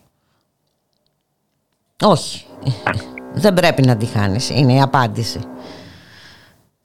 Συμφωνώ. Ε, αυτό όμως το, το έχουμε δει και σε περιπτώσεις που ασκούν εξουσία οι άντρες και σε περιπτώσεις που ασκούν εξουσία οι γυναίκες. Τώρα ε, μιλήσαμε για εξουσία και γυναίκες και το μυαλό μου πήγε στην Άγγελα Μέρκελ. Τέλος πάντων, λοιπόν, για να έρθουμε στα δικά μας. Ε, κοίταξε, ε, έχουμε να, ξέρει, να πούμε κάτι ότι να ξεκινήσουμε από τις καταλήψεις στα σχολεία. Έχουμε καταλήψεις πλέον στα σχολεία με αφορμή την αντιεκπαιδευτική πολιτική που εφαρμόζει η, α, η Υπουργός Παιδείας η Νίκη Λοιπόν, έχουμε καταλήψεις σε σχολεία της Αθήνας, σε σχολεία καλά του Βόλου κτλ. Ε, παράλληλα, η Υπουργός Παιδείας προωθεί μια, α, προσπαθεί με έμεσο τρόπο να περάσει την αξιολόγηση στα σχολεία. Mm-hmm. Να πούμε λίγο τι είναι αυτό. Η αξιολόγηση στα σχολεία σημαίνει ε, η αυτή η αξιολόγηση, έτσι, γιατί μιλάμε για μνημονιακή αξιολόγηση. Κανένας εργαζόμενος στο δημόσιο ε, δεν αρνείται την αξιολόγηση. Mm-hmm. Αρνούνται αυτή την αξιολόγηση. Γι' αυτό και έχει, υπάρχει απεργία αποχή από το 2014 mm-hmm. και δεν έχει περάσει ποτέ. Δεν έχει περάσει ποτέ, έχουν... παρόλα αυτά η επιμονή, η επιμονή από το Υπουργείο Παιδείας. Η επιμονή, η επιμονή, γιατί ακριβώς θέλουν να κάνουν ένα σχολείο ΑΕ. Γιατί η αξιολόγηση στα σχολεία σημαίνει ε, κατηγοριοποίηση των εκπαιδευτικών σημαίνει απολύσεις, σημαίνει πολλά πράγματα. Και κυρίως σημαίνει εμπορευματοποίηση του σχολείου. Δηλαδή αυτό που λέγαμε και πριν τις διακοπές, ότι το σχολείο ε, θα γίνει ένα, μια ανώνυμη εταιρεία και ο καθηγητής θα πρέπει να ψάχνει να βρει χορηγούς για να μπορέσει, να μπορέσει να διδάσκει και να κάνει το μάθημά του. Ό,τι γίνεται δηλαδή στη βρετανια Με αποτέλεσμα κάποια σχολεία να παίρνουν ξέρω, καλύτερη αξιολόγηση ή χειρότερη αξιολόγηση και όσα παίρνουν χειρότερη αξιολόγηση να είναι και πιο υποβαθμισμένα και να πολλά παιδιά από αυτά να εγκαταλείπουν το σχολείο και να αρχίζει η παραβατικότητα. Αυτά γίνονται στη βρετανια Λοιπόν, ε, σε αυτά τα σχολεία συνήθως είναι παιδιά ε, των ε, φτωχών λαϊκών στρεμμάτων, των μεταναστών, αυτό το μοντέλο θέλουν να το περάσουν και στην Ελλάδα. Ε, δεν πρέπει να τα αφήσουμε. Ε, βέβαια, πρέπει να αποκλείσουν ε, ήδη. Ε, έχει σημειωθεί με το σύστημα εισαγωγής Με την ελάχιστη βάση εισαγωγής, ναι, ναι, τώρα. Ναι, ναι, ήδη έχει υπάρξει αποκλεισμός, αλλά φαίνεται δεν τους, δεν τους αρκεί αυτό, Γιώργο. Όχι, όχι. Νομίζω ότι είναι σαφές αυτό. Προχωρούν ακάθεκτοι να υλοποιήσουν τα, το σχέδιο που έχουν, το φιλελεύθερο σχέδιο που έχουν, που άκουγα και πριν και το συνομιλητή που έχει από τη ΔΕΗ, που είναι η ιδιωτικοποίηση των παντων Των πάντων. Δεν έχουν αφήσει τίποτα όρθιο. Πραγματικά όμω. Δεν έχουν αφήσει τίποτα όρθιο. Ναι. Δηλαδή, ο ΣΥΡΙΖΑ έλεγε, ας πούμε, ότι ε, εμείς δεν ε, ε, εφαρμόζουμε τις πολιτικές που οι προηγούμενοι ψήφισαν, δηλαδή η Νέα Δημοκρατία. Η Νέα Δημοκρατία λέει, ο ΣΥΡΙΖΑ τα έχει φέρει. Χοντρό δούλεμα στη μούρη μας ε, κανονικά. Κοί, κοίταξε να δεις, ε, όπως ε, λέγαμε και με τον προηγούμενο συνομιλητή, τον κύριο Μανιάτη από την ε, ΔΕΗ, όλα αυτά δεν είναι κεραυνό ενεθρία. Εντάξει, το σκηνικό, το υπόβαθρο, οι βάσεις έχουν μπει ήδη από το τρίτο μνημόνιο, το ναι, οποίο υπέγραψαν από κοινού. Λοιπόν, για να μην ξεχνιόμαστε, δεν έχουν περάσει, δεν έχει περάσει και κανένας αιώνας από τότε. Και το τρίτο μνημόνιο το ψήφισε και η Νέα Δημοκρατία, μην το ξεχνάμε. Ναι, αυτό θέλω να πω. Το ψήφισαν από κοινού. Ε. Ναι. Ε, Νέα Δημοκρατία, ε, Κινάλ, ε, Πασόκ, τέλος πάντων, ΣΥΡΙΖΑ ε, και Ποτάμι, τότε. και Ποτάμι τότε. Ναι. ναι. Ε, να, για να, κατα... να θυμίσουμε λίγο στον κόσμο, το τρίτο μνημόνιο είναι, ε, περιέχει και πράγματα και αντεργατικές και αντιλαϊκές ρυθμίσεις από τα προηγούμενα δύο μνημόνια, τα οποία δεν είχαν περάσει εξαιτίας των αντιδράσεων του κόσμου. Λοιπόν, όλα αυτά έχουν μπει στο τρίτο μνημόνιο και το τρίτο μνημόνιο είναι ιδιωτικοποίησει. Ιδιωτικοποίησει, περικοπές επιδομάτων, ε, περικοπές συντάξεων, περικοπές μισθών. Και αυτό εφαρμόζουν αυτά τα δύο κόμματα πλέον. Μην κοροϊδευόμαστε μεταξύ μας τώρα δεν θα έρθει ξαφνικά, θυμήθηκε. Έβλεπα, έβλεπα ε, προχθές, λέει, ε, καταθέτει την ε, τροπολογία για τους διανομή ο, ο ΣΥΡΙΖΑ. Συγγνώμη, ποιος έφερε τη βόλτα στην Ελλάδα και του έκανε τα χατηρια Εγώ, ε, εσύ, ναι, επί η κυβέρνηση ΣΥΡΙΖΑ δημιουργήθηκε. Ε, εγώ και εσύ σίγουρα όχι πάντως. Ρητορικό το ερώτημα. Ναι, Ρητορικό το ερώτημα. Λοιπόν, τι άλλο θες να σου πω, πες μου. Τι να μου πεις, ε, έχει αλλάξει κάτι σε σχέση με τους εμβολιασμούς, λοιπόν, τα τεστ ναι, και ναι. τα λοιπά και τα λοιπά; Ε, ε στους, ε, πλέον θα πηγαίνουν στους οδοντιάτρους μιας και έχει γίνει ένα μπάχαλο οι εμβολιασμένοι θα πηγαίνουν χωρίς rapid test. Α, μάλιστα, ναι, μάλιστα. Ένας άλλος διαχωρισμός. Οι υπόλοιποι πρέπει να έχουν κάνει ένα τεστ. Επίσης, να πω ότι έχει βγει και η οικία, μια και αναφερόμαστε σε εμβολιασμένους και ανεμβολιασμού, έχει βγει και η οικία από την περασμένη εβδομάδα, βέβαια, από την περασμένη Παρασκευή, αν θυμάμαι καλά, ε, για το πώς θα λειτουργούν τα πανεπιστήμια. Ε, η δωρεάν παιδεία, ας πούμε, ξεκινάει για τους ανεμβολίαστου φοιτητές από 80 ευρώ το μήνα. Μάλιστα. Θέλω να το λέω δωρεάν παιδεία εισαγωγικά, έτσι. Ναι, είναι, ε, κοίταξε να δεις, είπαμε, ε, ο τρόπος που ξέρει η κυβέρνηση είναι η τιμωρία και ο εκβιασμός. Δηλαδή, ένα παιδί φτωχής οικογένειας θα πρέπει να βρει 80 ευρώ το μήνα για να πάει να σπουδάσει. Αλλιώς δεν μπορεί να πάει. Αλλιώς δεν θα μπορεί να σπουδάσει. Ναι, ακριβώς αυτό. Και θα κοπεί από απουσίες, πολλά πράγματα. Έχεις απόλυτο λοιπόν. δίκιο. Το θέμα είναι ότι δεν βλέπουμε να, γίνει, να υπάρχουν ε, ε, πώς να το πω, ε, όχι σοβαρές αντιδράσεις, αλλά ε, βέβαια είναι τόσα πολλά τα ζητήματα ε, γύρω μας, ε, είναι τόσα πολλά τα προβλήματα. Έχουμε ακρίβεια, έχουμε τώρα την ιδιωτικοποίηση Ναι, αλλά να της σου πω κάτι. ΔΕΗ. Θέλω, Έχουμε... θέλω να πω και κάτι άλλο. Συγγνώμη, συγγνώμη. Ναι, ναι. Σημαίνει όταν όμως ο κόσμος ξεσηκώνεται, Μμμ. ε, οι εργαζόμενοι, όταν υπάρχει ένα τεράστιο κύμα αντίδρασης όπως έγινε με τους διανομής της eFood, γίνονται πολλά. Κατα, ε, Καταφέρνεις μία νίκη. Είναι, είναι χαρακτηριστικό παράδειγμα αυτό, δεν νομίζεις; Ναι, ναι, είναι πολύ χαρακτηριστικό ο παράδειγμα αυτό. Ένα άλλο παράδειγμα που και η είναι κινητοποίηση άλλη την και παρά- η αλληλεγγύη και εδώ ε, να επισημάνουμε και τη σημασία που έχουν τα μέσα κοινωνικής δικτύωσης έτσι, γιατί ε, από ό,τι βλέπω από μια Δεν είναι δι- τυχαίο το ότι θέλει να τα ελέγχει ο Μητσοτάκης. Ακριβώς, ακριβώς. Ε, Έτσι, δεν είναι τυχαίο. Δεν είναι τυχαίο τα μπλόκα που πέφτουν στο facebook και αλλού. Και όχι μόνο Και αυτό, πομπέ. αλλά βλέπουμε και μια προσπάθεια να γίνεται τόσα- ε, τώρα μέσω του νέου ποινικού κώδικα. Κώδικα. Μμμ, Από εκεί, ε, ξέρεις, αρνείται ο Τσάρα να περάσει τον όρο γυναικοκτονία. Μάλιστα. Ήθελα να ξέρω αυτές οι γυναίκες στην κυβέρνηση τι λένε; Ε, Αυτό ήθελα να αυτές οι γυναίκες ε, τη, στην κυβέρνηση ξέρουμε τι κάνουν. Λοιπόν, νομίζω από αυτά που έχουν κάνει, όσες κατέχουν πόστα, ε, καταλαβαίνουμε πάρα πολύ καλά ε, τη θέση τους. Σωστά, σωστά, έχεις δίκιο. Ε, Και τώρα μόλις μου έρχεται στο μυαλό η κυρία Μιχαηλίδου και η παιδική εργασία. Ε, ε, η κυ- κυρία Μιχαηλίδου, παιδική εργασία, η Υπουργός Παιδείας η κυρία Κεραμέως, η Υπουργός Πολιτισμού η κυρία Μενδώνη. Α, καλά, καλά. Αυτό είναι Λοιπόν. ανέκδοτο. Το λέμε ανέκδοτο. Αυτό είναι δυστυχώς, ανέκδοτο, πραγματικά. δυστυχώς δεν γελάμε πια με αυτά, δηλαδή μ, πραγματικά. Πραγματικά. Να σε ευχαριστήσουμε Τώρα- πάρα πολύ Γιώργη, δεν ξέρω αν έχεις κάτι άλλο, α, Όχι, να όχι, θέλεις όχι, να προσθέσεις όχι. κάτι άλλο. Να πούμε, ε, ε, δεν ξέρω αν έχεις πει ότι αυτός που σκοτώθηκε στο Ηράκλειο της Κρήτης από το σεισμό είναι ένας εργάτης. έτσι. Εργάτης 62 χρονών και εδώ είναι ένα, Ναι, ναι. ναι, ακριβώς, ε, είναι ένα ζήτημα. Το ότι είναι 62 χρόνων και δουλεύει εννοείς; Ναι, ακριβώς αυτό. Και Συγγνώμη, δουλεύει το και, και συνταξιοδοτικό, το συνταξιοδοτικό έτσι όπως είναι, δηλαδή ε, ε, δεν έχουν ανέβει τα όρια ηλικία. φυσικά. Δηλαδή και φαντάζομαι τώρα περνάμε από το ένα θέμα στο άλλο, αλλά η ξέρεις, η συζήτηση είναι σαν το καγκουρό, πηγαίνει, πηγαίνει από εδώ και από εκεί. Ε, για φαντάζομαι τώρα να πρέπει να συνταξιοδοτεί στα 67 και να είσαι γυμναστή στα 60, γίνεται. Όχι δεν γίνεται. Ή να Η χω- πρέπει, η- η ή να, δασκάλα πρέπει να χωρί ανεβαίνεις σε δασκάλα χορού. σκαλωσιά 67 χρονών. Ναι.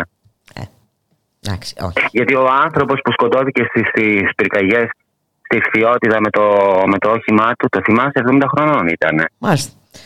Το θυμάσαι αυτό; Ναι, το θυμάμαι και Που αυτό. Έγινε αν, ανα- ανατροπή. 70 χρονών ήταν ο άνθρωπος και δούλευε. Έτσι ακριβώς είναι. Οπότε, Γιώργη, κάτι πρέπει να κάνουμε για όλα αυτά.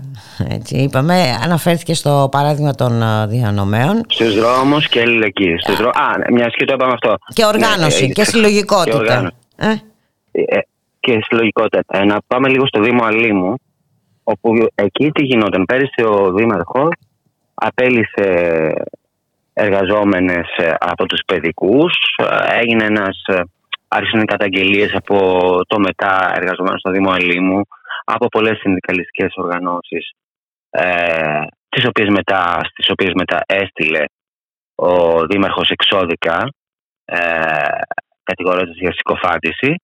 Ε, τελικά, μετά από αυτή την αλληλεγγύη, μετά από αυτόν τον αγώνα, ο Δήμαρχος την περασμένη Παρασκευή αναγκάστηκε να α, παραδεχτεί ότι αυτές οι εργαζόμενες που απέλησε και δεν πρόκειται να πουλήσει πολύ πάλι είναι ότι καλύπτουν πάγιες και διαρκές ανάγκες και θα α, υποστηρίξει στο δικαστήριο ε, το αίτημά τους για να γίνουν αορίστου χρόνου. Κάτι ανάλογο δηλαδή με τους α, διανομές στο eFood. Μάλιστα, πολύ ωραία. Μέσα από τον αγώνα και την αλληλεγγύη. Έτσι. Έτσι, έτσι ακριβώς. Να σε ευχαριστήσουμε πάρα πολύ Γιώργη. Ε, καλή συνέχεια. καλά. Για χαρά.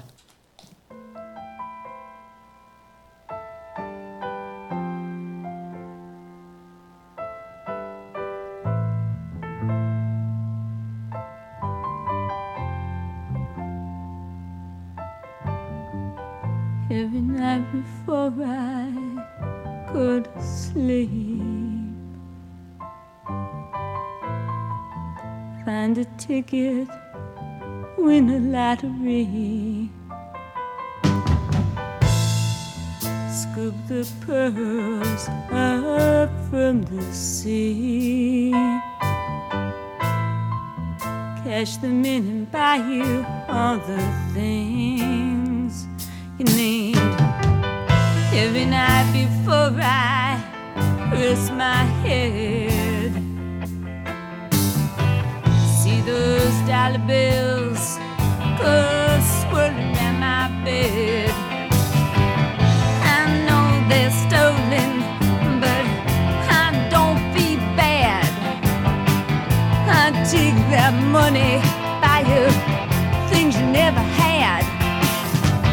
Oh, baby, it would mean so much to me.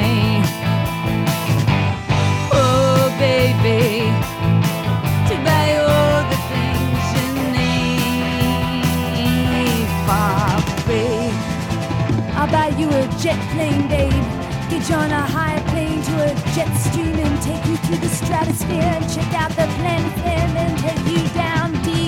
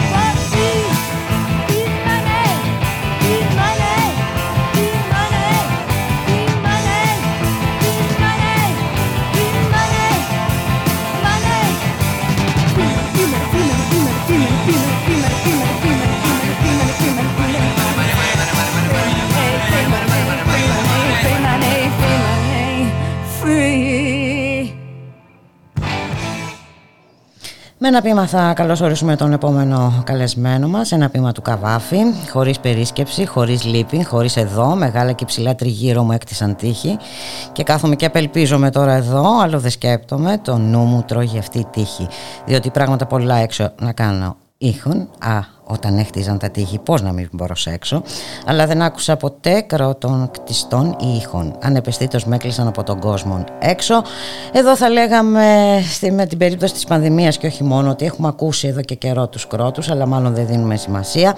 Καλωσορίζουμε λοιπόν τον κύριο Δημήτρη Πελαντή, δικηγόρο. Καλό μεσημέρι κύριε Πελαντή.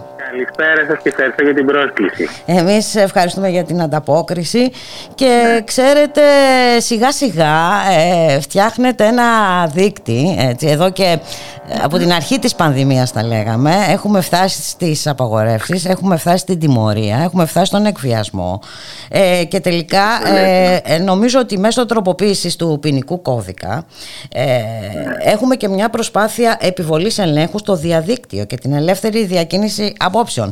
Δηλαδή ε, σιγά σιγά φτάνουμε και στο θα λέγαμε δεν έχει άλλο μετά από αυτό. Κοιτάξτε, κοιτάξτε να δείτε τώρα. Η, όπως ξέρουμε όλοι, η ελευθερία της έκφρασης, η ελευθερία του λόγου, η ελευθερία της ακαδημαϊκής και της πνευματικής ε, ε, γνώμης και άποψης είναι, είναι πώς το λένε, είναι, είναι ο στυλοβάτης ενός δημοκρατικού πολιτεύματος, ας πούμε, έτσι. Μμμ. Δεν μπορεί να υπάρξει. Δεν μπορεί να υπάρξει χωρίς αυτό. Ε, θα, θα έλεγε κανείς ότι αυτή η διάταξη, γιατί φαντάζομαι σε αυτήν αναφέρεστε, το 191. Στο ε- άρθρο 191 για διασπορά ψευδών ειδήσεων. 191 είναι, αν θυμάμαι καλά, δεν είναι 190. Τέλος πάντων, είναι 191, ναι, ναι, ναι, 191. Λοιπόν, αυτή η διάταξη, καταρχήν να πούμε και λίγο ενημερωτικά ότι ο, ο, ο ποινικός κώδικας πρωτομπήκε σε εφαρμογή το 1950, δηλαδή λίγο μετά το τέλος του εμφυλίου πολέμου, έτσι. Και ορισμένες διατάξεις είχαν σαφέστατα και από την αρχή μία έτσι αυταρχική κατεύθυνση. Δηλαδή είχαν μία κατεύθυνση ας πούμε, να, να περιορίζουν ας πούμε, συνταγματικά δικαιώματα. Πολύ χαρακτηριστική ήταν και αυτή η διάταξη η οποία ε, μέσω του θέματος των ψευδών ειδήσεων και να πούμε εδώ ότι ε, η έννοια της είδησης μπορεί και να διασταλεί και να περιλαμβάνει και απόψεις ενώ κανονικά η είδηση είναι ένα πραγματικό γεγονός.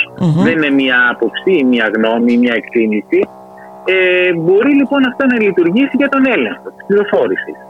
Όμως τώρα πάμε ένα σκαλί παραπέρα από αυτή τη διάταξη διότι αυτή η διάταξη έλεγε ε, που, που προκαλούν, που προκαλούν ε, φόβο η, η διασπορά των ψευδών ειδήσεων που προκαλούν φόβο ε, ο οποίος μπορεί να βλάψει την εθνική ασφάλεια, τη δημόσια τάξη κλπ. Ε, άρα η πρόκληση του φόβου ήταν ήδη μέσα στη διάταξη. Έπρεπε να αποδειχθεί η πρόκληση του φόβου. Τώρα πάμε σε μια νέα μορφή που λέει η διασπορά ψευδών ειδήσεων όχι που προκαλεί φόβο, που είναι ικανή Α, να προκαλέσει. εν δυνάμει, φόβο. μπορεί να προκαλέσει. Αυτό το ενδυνάμει σημαίνει κάτι που μπορεί να συμβεί λογικά. Όχι κάτι που αποδεικνύεται, που έχει συμβεί. Τα πάντα μπορούν να συμβούν λογικά. Τα πάντα μπορούν να συμβούν λογικά. Και θα έλεγε και, βά- και προσθέτει ως, ως, κινδυ- ως ε, ένομο αγαθό που κινδυνεύει και τη δημόσια υγεία. Είναι λοιπόν προφανές ότι κατά τη γνώμη μου ότι εδώ διαμορφώνεται ένα αντίκημα ε, γνώμης, ένα αντίκημα άποψης, ένα αντίκημα φρονήματος ουσιαστικά, έτσι. Ε, στην κατεύθυνση ας πούμε να, να, να ελεγχθεί ποινικά η συζήτηση πάνω στα προβλήματα της πανδημίας, στην υγειονομική της διαχείριση, στο, στο τι είναι σωστό επιστημονικά και τι δεν είναι, στο αν τα μέτρα είναι σωστά και τι δεν είναι. Αυτό λοιπόν δημιουργεί ένα, ένα, πώς το λένε, ένα κορσέ, δημιουργεί ας πούμε, ένα πλαίσιο όπου, όπου η μόνο, μόνο η επίσημη άποψη, δηλαδή η άποψη της Επιτροπής Δημοξιολόγων, της κυβέρνησης κλπ. είναι η μόνη άποψη που μπορεί να κυκλοφορεί. Μάλιστα. Καταλαβαίνουμε πολύ καλά ότι αυτό είναι μια πολύ αυταρχική κατεύθυνση. Δηλαδή, και επίσης προσθέτει κιόλας ότι στην, ε, στην ε, διάταξη αυτή η οποία εισάγεται, ότι και ο, ο ιδιοκτήτης του μέσου, ο οποίος φιλοξενεί τέτοιες απόψεις, έτσι, έχει και αυτός ευθύνη για πρόστιμο σημαντικό, επειδή ας πούμε είναι το μέσο διακίνησης αυτών απόψεων. Μάλιστα. Δηλαδή και ο δικός σας σταθμός και ένα μέσο έντυπο και ένα μέσο ηλεκτρονικό θα, θα κληθεί ας πούμε στον εισαγγελέα για, αυτή, για, αυτό, για όλα αυτά τα πράγματα. Καταλαβαίνουμε ότι αυτό είναι πάρα πολύ επικίνδυνο και θα έλεγα ότι συμπληρώνει και άλλες εξελίξεις νομικά πολύ επικίνδυνες όπως για παράδειγμα το θέμα της αναστολής των σχέσεων εργασίας, έτσι που εδώ βέβαια μπορεί ο, κα- ο καθένας να έχει μια γνώμη για το θέμα των συγκεκριμένων εμβολίων, όχι των εμβολίων γενικά, των συγκεκριμένων εμβολίων, της αποτελεσματικότητάς τους, των τυχών κινδύνων, υπαρενεργειών κλπ. Αλλά το να φτάσει στο σημείο, εντάξει, ε, συνταγματικά μπορεί η δημόσια υγεία να επιβάλλει κάποιους περιορισμούς σε άλλα ατομικά δικαιώματα. Αλλά η, α, ισχύει η αρχή της αναλογικότητας σύμφωνα με το άρθρο 25 του συντάγματος. Δηλαδή, αν με ένα υπιότερο μέτρο μπορείς να καλύψεις να μην κινδυνεύει η δημόσια υγεία, δεν πας στο σκληρότερο μέτρο. Το σκληρότερο, όπως είναι πάρα πολύ σκληρό το να, μην- να, να, να ανασταλείς η σχέση εργασίας χωρίς μισθοδοσία. Ενώ, για παράδειγμα, αν ανασταλεί λόγω πειθαρχικού ή ποινικού παραπτώματος, ο δημόσιος υπάλληλος παίρνει το μισό μισθό. Εδώ δεν παίρνει τίποτα, δηλαδή δεν μπορεί να επιβιώσει ο άνθρωπος αυτός. Και, και να το πάμε και παραπέρα, να το πάμε και στα πανεπιστήμια.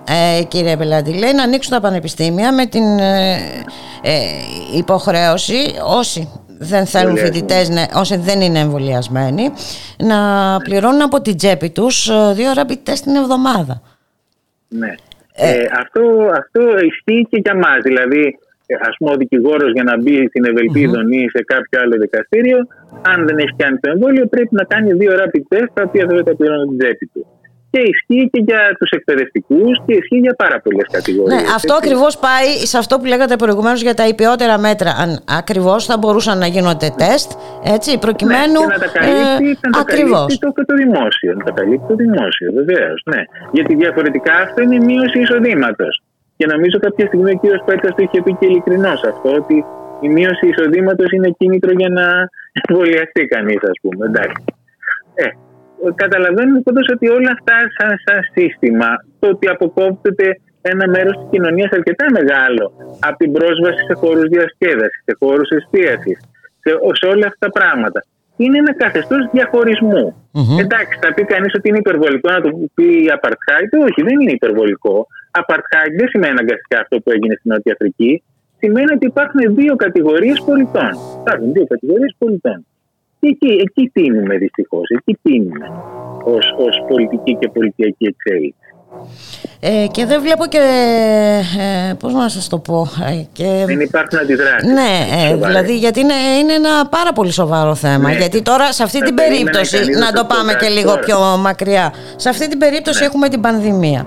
Ε, εντάξει, έχουμε ένα θέμα υγείας και εκεί προφανώς ποντάρουν γιατί οποίο είναι η υγεία σοβαρό, είναι κανείς πολύ δεν το σοβαρό θέμα. αμφισβητεί. Μεθαύριο όμως θα έχουμε κάτι άλλο που θα κριθεί ότι μπορεί να βλάψει την εθνική οικονομία ε, κτλ. κτλ. Ή την, έτσι δεν είναι; Έτσι είναι. Δυστυχώς ε, ε, λαμβάνονται μέτρα έτσι συνεχούς επιτήρησης του πληθυσμού που θα συνεχιστούν με άλλη πρόφαση και όταν θα φύγει η πανδημία. Έτσι, γιατί κάποια στιγμή θα τελειώσει η Ναι, πανδημία. ακριβώς. Ε, μεθαύριο μπορεί να πούνε ότι είναι η κλιματική αλλαγή, ότι είναι ξέρω εγώ, άλλες ασθένειες και για δύο πράγματα. Ε, το πρόβλημα είναι ότι σαν κοινωνία πρέπει να υπάρξει αντίδραση και βλέπει κανείς, ας πούμε, ε, ότι και τα κόμματα της αντιπολίτευσης δυστυχώς, βέβαια με διαφορές μεταξύ τους, Ναι, εντάξει, δεν έχουμε- αντιδρούν ναι. αποτελεσματικά σε αυτό το θέμα, ας πούμε. Ε, θα, θα περίμενε κανείς ας πούμε ότι τα Εντάξει, προοδευτικά υπάρχουν θα- αντιδράσεις, ε, έχουν ταχθεί και κατά της υποχρεωτικότητας των μέτρων και Δεν κατά διαφωνώ, της, των, δεν αν- διαφωνώ. της αναστολής. ε, Δεν διαφωνώ. Ε, ναι. Νομίζω όμως ότι δεν έχει θυμηθεί επαρκώς η σοβαρότητα αυτών των, των, των, των επιπτώσεων αυτών των μέτρων. Δηλαδή, Ενδεχομένως θα- γιατί θα- βαλόμαστε από παντού, κύριε Μπελαντή. δηλαδή Ναι. Αλήθεια είναι είναι τόσα τα προβλήματα που αντιμετωπίζει η Αλήθεια ελληνική κοινωνία. Αλήθεια είναι αυτό. Αλήθεια είναι αυτό. Αλήθεια είναι αυτό. Και βλέπουμε κιόλας ότι γίνεται και χρήση της πανδημίας για να περνάνε φοβερά πράγματα όπως η ιδιωτικοποίηση της ΔΕΗ. ας πούμε, Αυτό στην ακριβώς. οποία Ναι, δηλαδή εδώ θα έχουμε σε ανάπηρη- λίγο ανάπηρη τη ε, χώρα. προβλήματα επιβίωσης. Δηλαδή, ε, Θα αφιστά ανάπηρη τη χώρα αυτή η εξέλιξη της ιδιωτικοποίησης της ΔΕΗ. Είναι φοβερό αυτό το πράγμα. Έτσι. Και, και, και, και αυτά τα περνούν ας πούμε μέσα στην κατάσταση που ο κόσμος δεν μπορεί και επαρκώς να αντιδράσει. Τι να πω. Ναι, γιατί ακριβώς είναι, είναι, είναι, είναι πάρα πολλά, α, πάρα πολλά αυτά που συμβαίνουν ταυτόχρονα. Τι να πούμε, να πούμε για το περιβάλλον, για το ξύλο που έφαγαν Ναι, Ακριβώς. οι άνθρωποι στην ε, Τίνο; Εδώ βγαίνει, βγαίνει η ΡΑΕ και έχει αρχίσει και μοιράζει άδειες για. Για ανεμογεννήτριες, ΑΠΕ, ας πούμε, στην Καμένη στην περιοχή Εύβοια. που έγιναν ε, οι, οι πυρκαγιές. Που δυστυχώς αυτό έχει ενισχυθεί και από μια απόφαση του Συμβουλίου της Επικρατείας. Δεν θα ήθελα να πω ποιος ήταν πρόεδρος. Ναι, όλοι γνωρίζουμε. Η πρόεδρος της Ε, όλοι Δημοκρατίας. Ναι, γνωρίζουμε, νομίζω ναι. ότι Η- η δεν οποία, είναι ας κρυφό πούμε, αυτό. η οποία θεώρησε ότι η απόφαση ότι ας πούμε ε, οι- στις, στις αναδασωτές περιοχές μπορούν να μπαίνουν ΑΠΕ διότι ε, είναι θετικό για το περιβάλλον να μπαίνουν ΑΠΕ και βεβαίως αυτό ευνοεί το να μπουν τώρα ΑΠΕ έτσι, στις χαμένες περιοχές. Πάντως ε, όλες αυτές οι ενέργειες ε, της ε, κυβέρνησης και αναφέρομαι και σε αυτό το άρθρο το 191 ε, πιστεύω ότι μ, ε, δεν της αρκεί ο έλεγχος των δικών της έτσι, μέσων ε, που έχουν γίνει μέσα μιας Θέλουν να μην άποψης. υπάρχει εναλλακτική Ακριβώς εναλλακτική και νομίζω πληροφόρηση. ότι πρέπει να έχει ανησυχήσει και την α, απήχηση ε, που είχε ε, η κινητοποίηση των ε, διανομέων της e-food και την, την αλληλεγγύη που εκδηλώθηκε ισχύει. μέσω του, των μέσων Αυτό κοινωνικής ισχύει. δικτύωσης. Αυτό ισχύει νομίζω και εγώ ότι αυτό τους τρόμαξε πάρα πολύ. Ισχύει, ότι Εγώ το πιστεύω αυτό. Ε, πάντως ναι, θέλουν να, να ελέγχουν απόλυτα, δηλαδή να μην υπάρχει και αντίλογος στα επίσημα μέσα ενημέρωσης. Αυτό είναι σαφές. Ναι, και τι θα κάνουμε γι' αυτό κύριε Μπελατή; Κοιτάξτε, ε, υπάρχουν δύο, δύο ειδών θέματα. Ένα θέμα είναι οι νομικές αντιδράσεις, ότι ορισμένα πράγματα από αυτά δηλαδή μπορούν και να προσβληθούν και στα δικαστήρια και οι αναστολές και, και αν αρχίσει να εφαρμόζεται αυτός ο ποινικός νόμος, να τεθούν θέματα αν υπάρχουν διώξεις συνταγματικότητας, αντισυνταγματικότητας αυτού του ποινικού νόμου. Αλλά βέβαια οι, οι προσδοκίες δεν είναι και πάρα πολύ μεγάλες από αυτή την κατεύθυνση. Εγώ νομίζω ότι κυρίως το θέμα είναι η κοινωνική και πολιτική και κινηματική αντίδραση. Εγώ αυτό πιστεύω. Νομίζω ότι αυτό το παράδειγμα με τους διανομής είναι χαρακτηριστικό. Αυτό είναι χαρακτηριστικό. Ε, Δόθηκε Ναι. ένας αγώνας συλλογικός, οργανωμένος, με, με συνέπεια και μιας και έχουμε και τα, την επέτειο των 80 χρόνων από την ίδρυση του ΕΑΜ, η, ΕΑΜ, η του συνειρμή Βέβαια. είναι αναπόφευκτη. Ε, να, σ- Βέβαια, να σας βέβαια, ευχαριστήσω πάρα πολύ κύριε Μπελαντή Εγώ θα σας για τη ευχαριστήσω. συζήτηση. Και εγώ, και εγώ. Να και είσαστε εγώ. καλά. Να είστε καλά. Θα Γεια τα σας. ξαναπούμε Καλά. εύχομαι κάποια άλλη στιγμή. Να είστε Ευχαριστώ καλά. πολύ, βεβαίως. Γεια, γεια χαρά. I lost my heart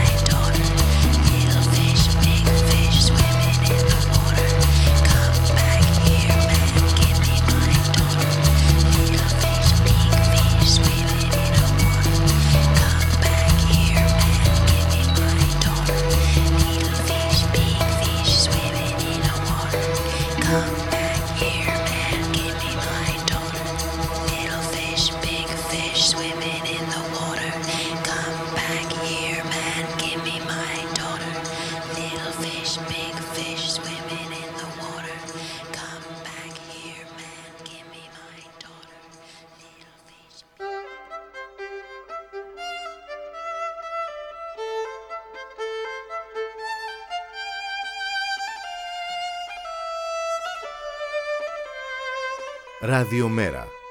Η ανυπακοή στο ραδιόφωνο. Μία και 53 πρώτα λεπτά, ώρα να καλωσορίσουμε τον καλό συνάρφο, τον Λαπροκοκόση, για χαρά. Τι κάνεις; Μια χαρά. Ελπίζω να είσαι και εσύ καλά. Πολύ καλά. Ε, καλά είμαι. Εντάξει, προσπαθώ. Εντάξει. Α, συμβαίνουν και Κάθε μέρα ατυχήματα. καλύτερα. Ε, σε αυτή την πόλη που ζούμε, ε, έτσι όλοι όσοι περπατάμε ξέρουμε ότι υπάρχουν πολλές κακοτοπιές. το, το σημαντικό είναι, όμω- είναι πάντα όμως να σηκωνόμαστε. Ε, αυτό, Και να ναι. συνεχίσουμε. Έτσι δεν είναι. Έτσι. Λοιπόν. Ε, εκτός από τις γερμανικές εκλογές συμβαίνουν και άλλα σοβαρά ε, πράγματα έτσι Ακριβώς. ε, στον και άλλες κόσμο. εκλογές αλλά και άλλα και άλλα και ακριβώς. Όπως μέσα στην, ε, στην Αγγλία, στη Μεγάλη Βρετανία υποθέτω Ναι, ναι, αναφέρεται. στη, Μεγάλη, ναι, Ε, στη όπου- Βρετανία αναφέρομαι. όπου ε, συνεχίζουν τα προβλήματα κυρίως με τον ε, ανεφοδιασμό κυρίως των ε, πρατηρίων ε, καυσίμων ε, όπου ε, ουσιαστικά θα λέγαμε ότι ε, παρατηρούμε έτσι τα ε, μεσομακροπρόθεσμα τώρα έτσι ε, αποτελέσματα ε, του Brexit και ό,τι αυτό σημαίνει έτσι, και της mm εργαζομένων εκεί από την Αγγλία. Λοιπόν, ε, συνεχίζονται τα προβλήματα με τον ανεφοδιασμό των ε, πρατηρίων καυσίμων στην ε, Μεγάλη ε, Βρετανία. Ε, μάλιστα η κυβέρνηση του ε, αποφάσισε να αναστείλει την ε, νομοθεσία περί ανταγωνισμού των, ε, ε, των ε, πετρελαϊκών ε, κολοσσών ώστε να μπορέσουν να συντονιστούν μεταξύ τους για να μπορέσουν να εφοδιάσουν τα πρατήρια. Να, ε, απλώς να υπενθυμίσουμε στους αγρότες μας ότι δεν είναι ότι υπάρχει κάποια έλλειψη έτσι, καυσίμων ε, στις, ε, στην Μεγάλη Βρετανία. Υπάρχει θέμα με τους ε, οδηγούς ε, βιτιοφόρων. Δηλαδή δεν υπάρχουν, Ε, δεν υπάρχουν οδηγοί. βιτιοφόρα. Ακριβώς, δεν υπάρχουν οδηγοί. Να, να, να, να πάνε να, να φτάσουν στα πρατήρια και να ανεφοδιάσουν τα πρατήρια. Και αυτό ξεκίνησε έτσι από το Brexit όταν πολλοί ε, οδηγοί έφυγαν ε, λόγω των συνθηκών πλέον που θα επικρατούσαν στη Μεγάλη Βρετανία. Ε, αποφάσισαν να εγκαταλείψουν τη χώρα και να γυρίσουν πίσω στην ε, υπηρετική Ευρώπη. Οπότε είναι ένας κλάδος που χτυπήθηκε ιδιαίτερα. Έτσι και αυτή τη μάλιστα. στιγμή υπάρχει έλλειψη. Ε, σχεδιάζει η κυβέρνηση ε, πα- παράλληλα αν. Α, ε, το- Είναι ένα πρόβλημα ε, τέλος πάντων που, που λύνεται αυτό όμως. Ε, έτσι δεν είναι; Ε, λύνεται όχι από τη μια μέρα στην άλλη. Καλά, Ε, ναι. κοίταξε, ε, σε, ε, σε, ε, άμεσα αυτό που σκέφτεται η κυβέρνηση είναι να ε, επιτάξει ένα μέρος του, ε, του στρατού. Δηλαδή οι στρατιώτες να αναλάβουν να βγάλουν βιντεοφόρα στρατιωτικά στους δρόμους. Οπότε με αυτόν τον τρόπο να, να ανεφοδιαστούν τα, τα πρατήρια με, με καύσιμα. Ε, αλλά αυτό δεν είναι κάτι το οποίο γίνεται από μια μέρα στην άλλη. Θα πάρει αρκετές εβδομάδες και εν ώψη κιόλας και δεν είχε ε, προβλεφθεί Χριστουγέννων αυτό, και- ε, Μπάμπη. ε, θεωρούσαν ε, ότι το, ε, όπως ε, ξέρεις το μαγικό χε- χέρι Α, της αγοράς Της αγοράς. θα το Α, έλυνε. ναι, Και- Α, η αυτή η ελεύθερη το αγορά. συγκεκριμένο θέμα από τη στιγμή που θα υπήρχε η συγκεκριμένη έλλειψη έτσι θα ε, κάπως με κάποιο μαγικό τρόπο αυτό το Μάλιστα. πράγμα θα λυνόταν. Αλλά βέβαια δεν λύθηκε, οι, οι ελλείψεις ε, παραμένουν, Ε, έχει να κάνει βέβαια και με τις ε, αμοιβές οι οποίες δίνονται, οι συνθήκες εργασίας οι οποίες υπάρχουν. Ε, δεν έχει ε, καλυφθεί βέβαια αυτό το, το συγκεκριμένο ζήτημα, οπότε ε, έχουμε, ε, βλέπουμε σκηνές μέχρι και πανικούς ορισμένες. Σε, ε, σε ορισμένα σούπερ μάρκετ υπάρχουν ε, ουρές, ε, λήψεις. Ε, υπάρχουν, ε, έχουμε δει και τέτοια στιγμιότητα πλέον ε, στην ε, Μεγάλη Βρετανία αυτή τη στιγμή. Μάλιστα. Να δούμε ε, τι θα γίνει. Ε, υπάρχει κάτι άλλο ενδιαφέρον στον Ε, από κόσμο; εκεί και πέρα, αν θέλεις, ε, βέβαια, όχι τον αντίκτυπο βέβαια που έχουν οι γερμανικές εκλογές, αλλά είχαμε εκλογές και σε άλλες ε, ε, και αλλού. Ε, ε, Τώρα ο χαρακτηριστικά να αντίκτυπος πούμε που λες για τις γερμανικές εκλογές, εντάξει, τώρα, ε, θα λέγω ότι σε μεγάλο βαθμό είναι και πλαστός ε, ο αντίκτυπος. Ε, σίγουρα, μα, ασφαλώς. Εντός και το εισαγωγικών, δημιουργούν- καταλαβαίνεις τι το θέλω να πω. δημιουργούν και τα μέσα, ακόμα και εδώ στην Ελλάδα. Ναι. Δεν είχαμε την ΕΡΤ έτσι, με τελτίο από την πύλη του Βρατεμβούργου, έτσι. Μα. Ε, αλλά από εκεί και πέρα ε, σε άλλες αναμετρήσεις που έχουν που έχουν λάβει η χώρα, πιστεύω αξίζει τον κόπο να αναφερθούμε στην Ισλανδία, Μμμ. όπου ε, ναι, μεν ε, είχαμε επικράτηση ενός ευρέω συνασπισμού που υπάρχει μεταξύ ε, κέντρο αριστεράς και κέντρο δεξιάς. Αλλά πιστεύω ότι είναι χαρακτηριστικό να αναφέρουμε ότι για πρώτη φορά στην ιστορία της χώρας και ε, έχουν εντύπωση και στην Ευρώπη, αν δεν κάνω λάθος, ε, ε, έχουμε για πρώτη φορά πλειοψηφία γυναικών στο νέο κοινοβούλιο το οποίο προέκυψε από τις, ε, από τις εκλογές στην, Ενδιαφέρον. ε, στην Ισλανδία. Ναι, ακριβώς, ακριβώς. Είναι κάτι το οποίο δεν είναι και η Ισλανδία γενικά είναι, μπορούμε να πούμε ότι ε, πρωτοπορεί σε τέτοιου, σε τέτοιου είδους ε, θέματα. Και αυτή τη στιγμή έχουμε μια ε, εκπροσώπηση γύρω στο 55% γυναικών πλέον στο, στο κοινοβούλιο της, Μάλιστα. ε, της Σκανδιναβίας. της χώρας. Ωραία αυτή η είδηση, μ' αρέσει. και εγώ αυτή την είδηση να σε αποχαιρετήσω. Πάπη Κοκώση, σε ευχαριστώ πολύ. Καλή συνέχεια. Καλή συνέχεια. Καλή Γεια συνέχεια.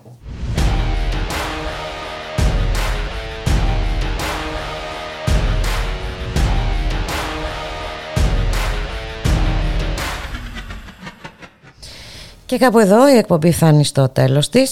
Ε, Από όλους εμάς ε, εδώ, ε, το Γεωργονομικό στον ήχο, τη Γιάννα Θανασίου στην παραγωγή, την Πουλίκα Μιχαλοπούλου στο μικρόφωνο. Να σας ε, ευχηθούμε να είστε όλες και όλοι καλά, να έχετε ένα καλό απόγευμα. Καλώς εχόντων των πραγμάτων. Θα τα ξαναπούμε αύριο στις 12 το μεσημέρι. Γεια χαρά.